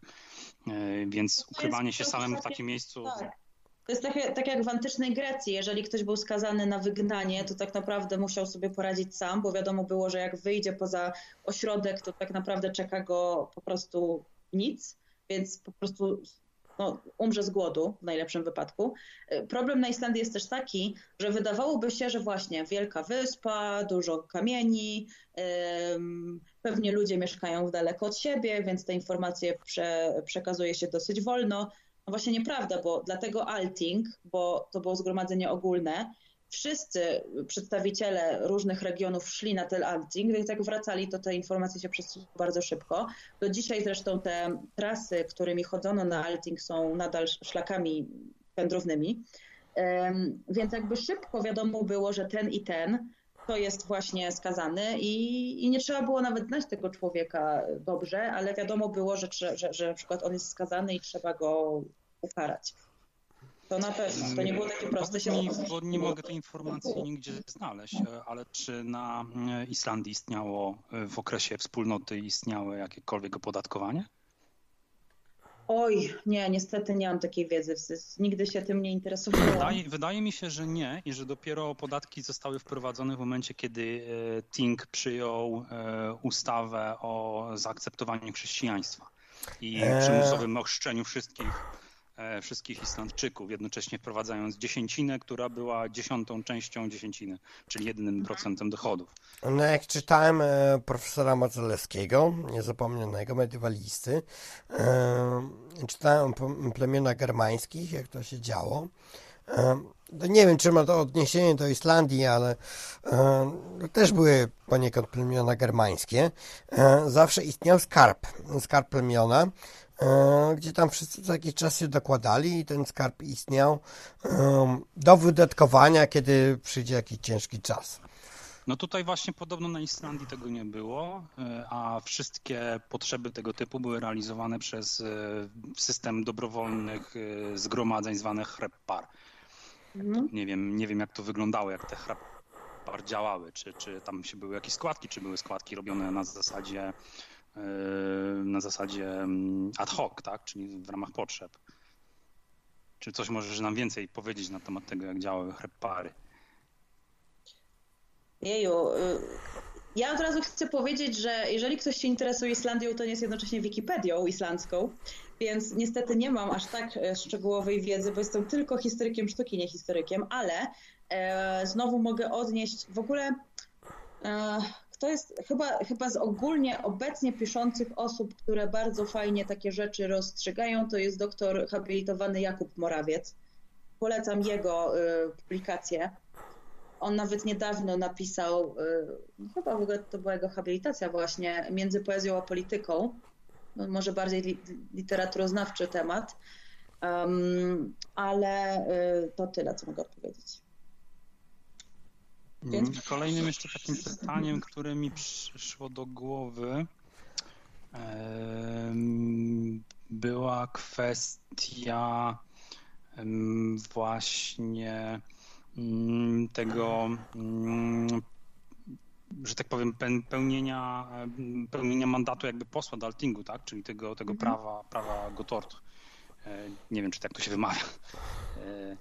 E, czyli te, czy, czy, czy, czy faktycznie tak to wyglądało, że można było po prostu e, prawo do zasiadania w parlamencie po prostu kupić lub sprzedać? Tak, tak, to akurat prawda. E, czyli absolutnie nie możemy tu mówić o demokracji w tej sytuacji. No właśnie, właśnie to jest to, o czym ja też tutaj trochę mówiłam, że z jednej strony właśnie ta demokracja to jest taka trochę w nawiasie, czy w cudzysłowie, bo bo niestety po pierwsze no nie wszyscy mieli równe prawa, bo tylko osoby wolne, bo pamiętajmy na Islandii też byli niewolnicy dosyć długo.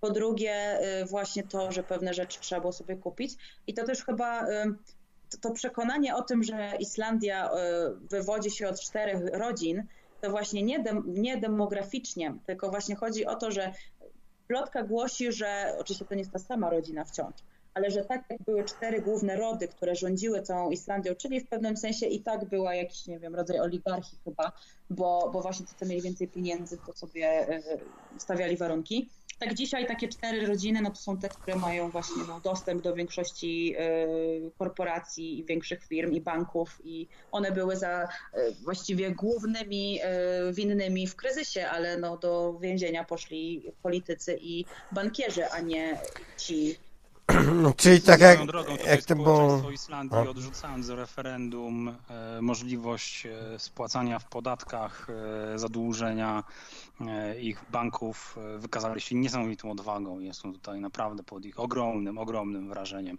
Zresztą także ich klasy politycznej, która e, usłuchała i nie przeprowadzała kolejnych referendum do skutku, jak to na przykład robi Unia Europejska. Hmm. No tutaj to, to rozmawialiśmy też o tym rozmawialiśmy a propos tego, że to jest jednak inna zupełnie, no, inne w ogóle, no, tego się nie da za bardzo porównywać, tak, z większością państw europejskich. Po prostu, niestety, bądź stety. To jest gigantyczny kraj, ale z małą populacją. E, to, to jest trochę jak Rosja. E, ja, ja tu porównuję do Rosji w tym, w tym punkcie, że Islandia ma bardzo małą populację. Niby jest bogatym krajem, ale ona ciągle musi utrzymywać um, całą infrastrukturę, czyli drogi, tą jedną długą drogę e, wokół całego kraju, ale także e, dostarczanie prądu, kanalizacji i tak do tych wszystkich dalekich osad. E, tak samo Rosja musi utrzymać tę całą infrastrukturę, pomimo, że ma bardzo małą ludność i bardzo mała ludność płaci podatki. Z tych podatków jest, no, w porównaniu do wielkości kraju, są to nieduże pieniądze. No Islandia ma właśnie, właśnie ten problem. Ma tą przewagę, że się nie zbroi w przeciwieństwie do Rosji. No, to jest jeden plus tak, dla Islandii. jest też zróżnicowana etnicznie przede wszystkim. Wydaje mi się, że też jest bardzo ważna różnica, chociażby w tym... To na pewno, ale, ale jeśli chodzi o e, objętość Islandii w porównaniu do populacji, e, bo jednak Reykjavik jest dużym e, miastem na Islandii, gdzie mieszka e, połowa chyba populacji całej Islandii, e, ale jedna druga połowa populacji mieszka gdzieś tam rozrzucona po tych malutkich miastach. Nie wiem, Akurei to jest drugie miasto pod względem wielkości, ono jest malutkie. Potem jest ta kupa małych, małych osad, gdzie trzeba, trzeba doprowadzić drogi, trzeba doprowadzić prąd, trzeba jakoś, nie wiem, utrzymać porządek, czyli musi być policja, straż pożarna i tak dalej. No na takim wielkim obszarze to generuje bardzo, bardzo, bardzo duże koszty. No i to powoduje, że no, Islandia ma bardzo duże koszty w porównaniu z wpływami podatkowymi. To, przepraszam za mój głos, ale naprawdę ostatnio mam problem z strunami głosowymi. Na przykład jest to samo w Kanadzie, która jest niby bogata, ale e, ma ten sam problem z prowadzeniem tej całej infrastruktury. A ta infrastruktura jest bardzo droga w utrzymaniu, e, a bardzo niedużo ludzi się zrzuca na, na jej utrzymanie. I dlatego na przykład Islandia ma bardzo niedużo ambasad. E, bo jeśli chcie, chcielibyśmy przejść do e, ambasady islandzkiej w Polsce, no nie mamy tego, nie mamy tej szansy bo najbliższa jest w Berlinie. E, Islandia utrzymuje przedstawicielstwa e, e, dyplomatyczne tylko w największych państwach, bo to kosztuje. W porównaniu z, z ilością ludzi, którzy płacą podatki, no to te przedstawicielstwa dyplomatyczne bardzo, bardzo, bardzo kosztują. I to jest problem no Islandii i Rosji. Ludności 300, 360 tysięcy, tak? Mhm. E, no to gdybyśmy, gdyby Islandia chciała wysłać ambasadora i razem z nim 10 osób obsługi tak naprawdę do wszystkich krajów świata, no to by się musiała pozbyć jednego promila ludności. No. Poza tym wydaje mi się, że to też jest kwestia tego, że ambasada zazwyczaj jakby rozwija się w tych miejscach, gdzie ta, no tak jak u nas Polonia, tak? Czyli nie wiem jak to nazwać, dla Islandczyków jest stosunkowo duża i ważna i teraz, znaczy są konsulaty i ja myślę, że one po prostu wypełniają tę lukę a większe sprawy się załatwia w Berlinie i chyba wydaje mi się, że to akurat nie jest jakaś wielka ujma. Po prostu Islandczycy są właśnie znowu pragmatyczni i, i, i po co mieć ambasadora, za którego się płaci, który miałby obsługiwać raptem, nie wiem, paręnaście osób. To co no, Żyjemy też w XXI wieku, nie ma takiej po prostu konieczności, że ja. jesteśmy w stanie załatwiać. Ale jeśli chodzi o dyplo... zdalnie. Jeśli chodzi o dyplomację, to Islandia ma wielkie, e, wielkie zasługi, bo o ile pamiętamy, to jedna z konferencji rozbrojeniowych między e, Związkiem Radzieckim i Stanami Zjednoczonymi miała właśnie miejsce na Islandii, e, w Reykjaviku i na tej konferencji miało miejsce to słynne zdarzenie, kiedy Kruszczow zdjął buta i zaczął pukać pulpit. Wozy, ty na pewno to pamiętasz. Znaczy pamiętasz. Znasz to zdarzenie. A powiem ci, że akurat nie. Jakoś tak zimna wojna nigdy mnie specjalnie nie, nie pociągała, więc. E, natomiast, tak jak mówiłem, cały czas pociąga mnie jednak ta historia tej staro, starodawnej Islandii, tej średniowiecznej Islandii. E, I chciałem się dopytać o jeszcze jedną rzecz, ponieważ e, Alting był głównym sądem, tak? Tym takim jakby naczelnym, którym zbierał przedstawicieli z całej wyspy. A oprócz tego były jeszcze pomniejsze wiece. Jak mm. one, kojarzysz, jak one się nazywały? No to były thingi, bo jakby Althing to jest, tak, okay, czyli wiec, okay, thing to jest wiec. Mhm.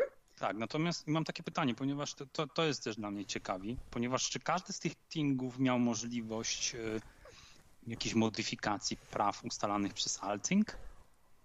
Lub, Mm. innej, lub innej bardziej swobodnej interpretacji, na przykład no, innej interpretacji, tak jakby? E, po, powiem, znaczy, wydaje mi się, że, no właśnie, wydaje mi się, znowu to, to nie jest teraz, proszę to potraktować trochę przez pewien filtr, ale y, z tego co pamiętam, to, to ta władza właśnie lokalna nie była aż, znaczy to nie było tak, że oni mogli tworzyć jakieś własne prawa. Nie wiem, jak było z modyfikacją ewentualną praw y, odgórnych, nazwijmy to. Ale zazwyczaj to działało na takiej zasadzie, że y, te tingi, znaczy to bardziej działało jak taki, nie wiem, rodzaj drzewa, czyli ci przedstawiciele główni szli do y, właśnie no, Finkvetlir, tam działy się główne rzeczy, podejmowano podstawowe, najważniejsze decyzje i tak naprawdę ich z jednej strony tych przedstawicieli rolą było po pierwsze no, pojawić się jako reprezentacja danego okręgu, po drugie no, wziąć udział w tych głosowaniach czy podejmowaniu decyzji, sądach i tak ale po trzecie oni wracali potem do siebie i przekazywali to, co zostało podjęte na Tingu, czyli nie za bardzo oni mieli taką większą funkcję już na miejscu, oni raczej byli trochę takimi reprezentantami i prze, y, przekazywali informacje. Ale oni na miejscu się zbierali, już mniej mieli tej funkcji jakiejś własnej ustawodawczej. No chyba, że się mylę i są jakieś wyjątki. Tutaj znowu trzeba by było się... Tak py- pytam, bo jakby wiem też, że jakby przynależność do Tingu, przynależność do wiecu nie była e, ograniczona terytorialnie. To znaczy jakby twój przedstawiciel na, na, na Alting e, nie był, nie, muś, nie wynikał z twojego miejsca zamieszkania, tylko mogłeś się przepisać do tego wiecu, który ci bardziej odpowiada. E, Mhm.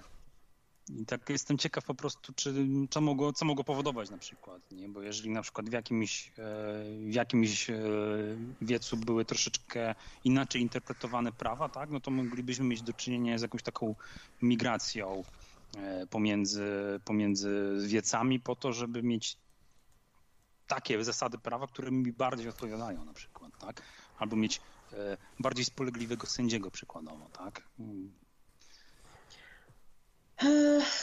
W każdym bądź razie chodzi mi o to, że nie było tam struktury terytorialnej, że cyngi nie były terytorialne. Były owszem ograniczone jakby dla, były wyznaczone dla części wyspy, ale można było spokojnie podpadać pod inny, przypisać się do innego wiecu, jeżeli tylko przewodniczący wiecu się na to zgadzał.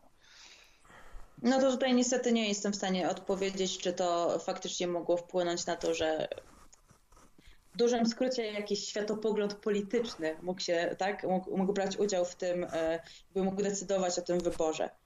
E, Niestety tego nie wiem.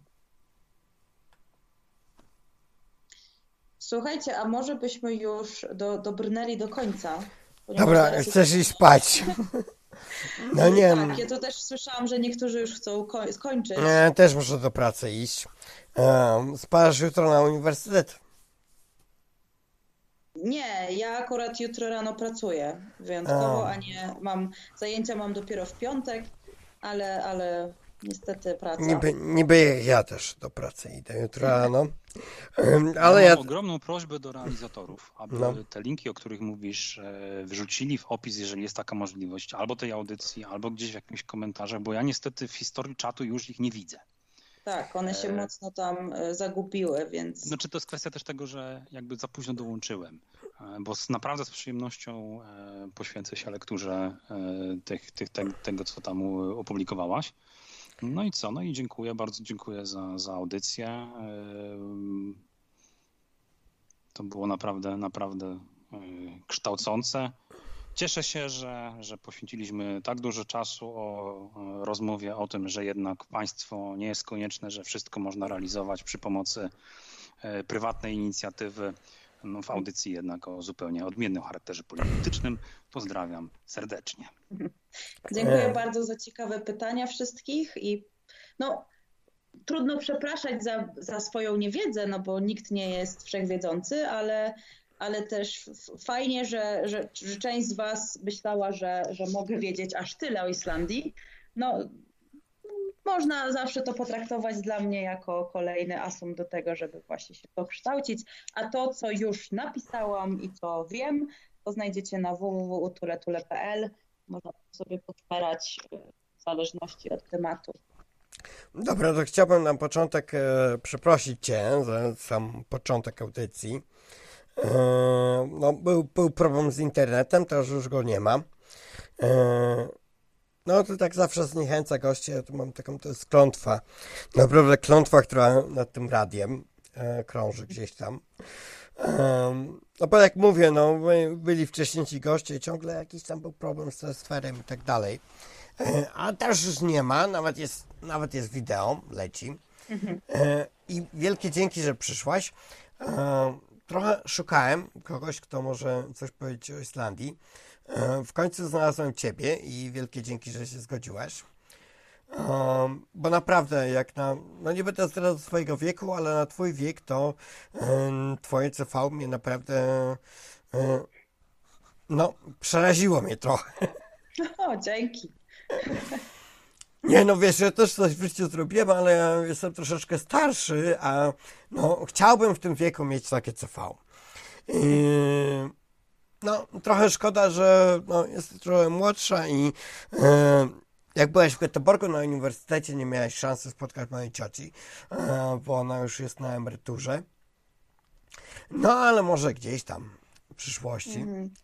e, ale bardzo, bardzo dobrze wspominałem swoją pracę na właśnie e, Uniwersytecie Göteborgu. Nie wiem, jak ci było w Göteborgu, bo e, pierwsze moje spotkanie z Göteborgiem. Pierwsze moje spotkanie z Göteborgiem to nie wiem, miałem 7 lat, jak jeszcze przypłynąłem prołem z mamą, tatą. I, to jeszcze z komunizmu, nie? Miałem, jeszcze gdzieś tam ten paszport z wizą do Szwecji mam. Mhm. Takie rozpłakane dziecko na zdjęciu. Um, dobra, nie będę cię trzymał, bo to do, do roboty. Idziesz, ja też zresztą, jak zmora poszła.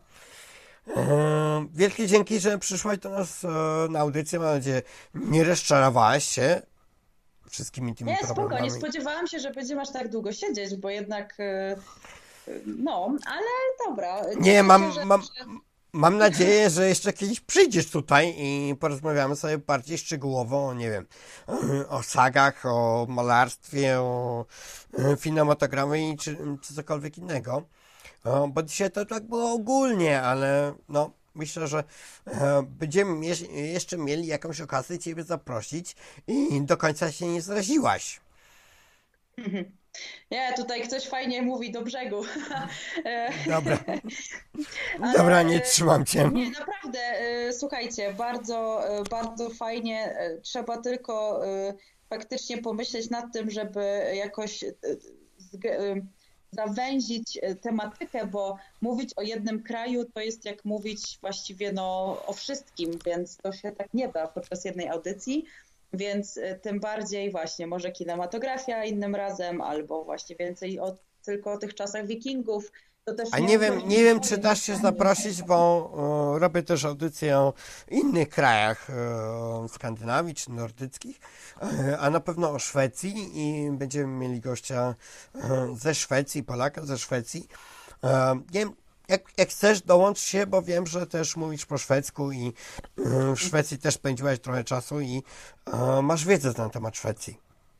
No to dawaj znać, będę tutaj śledzić i, i zobaczymy. Dobra, mam, na, mam nadzieję, że jeszcze się odezwiesz, jak będę ci dawał znać, że już nie zraziłaś się do końca do nas e, dzisiaj. E, dobra, to miłych snów, miłej pracy jutro, już ci nie przeszkadzam dzisiaj. Dobrego. Dobranoc Dobra, wszystkim, i... którzy jeszcze z nami są. I być może do usłyszenia na antenie Nocnego Radia. Mam nadzieję, że na pewno. A mhm. no, nie zabieram ci już więcej czasu, bo to możemy do północy rozmawiać. Trzymaj się i wielkie dzięki. Dzięki również. Dzięki wszystkim. dobra, to dzisiaj była i e, audycja o Islandii. Ja jeszcze mogę posiedzieć, jak ktoś chce, na antenie. Ja jeszcze nie jestem taki śpiący. Przepraszam bardzo za początek, kiedy tam mój e, komputer się połączył nie do tej sieci, której musiał i e, jak zwykle klątwa, klątwa nocnego radia. Coś nie działało i, i były problemy techniczne. No ale dobra, ja to wszystko nagrywałem, także mam nadzieję, że wrzucimy tą audycję nie w pięciu kawałkach, tylko w jednym i ktoś będzie sobie mógł obejrzeć e, drogę islandzką. Także trzymajcie się miłej nocy i do następnej środy, a tu już mam nadzieję będzie gość z Mory. Trzymajcie się, hej!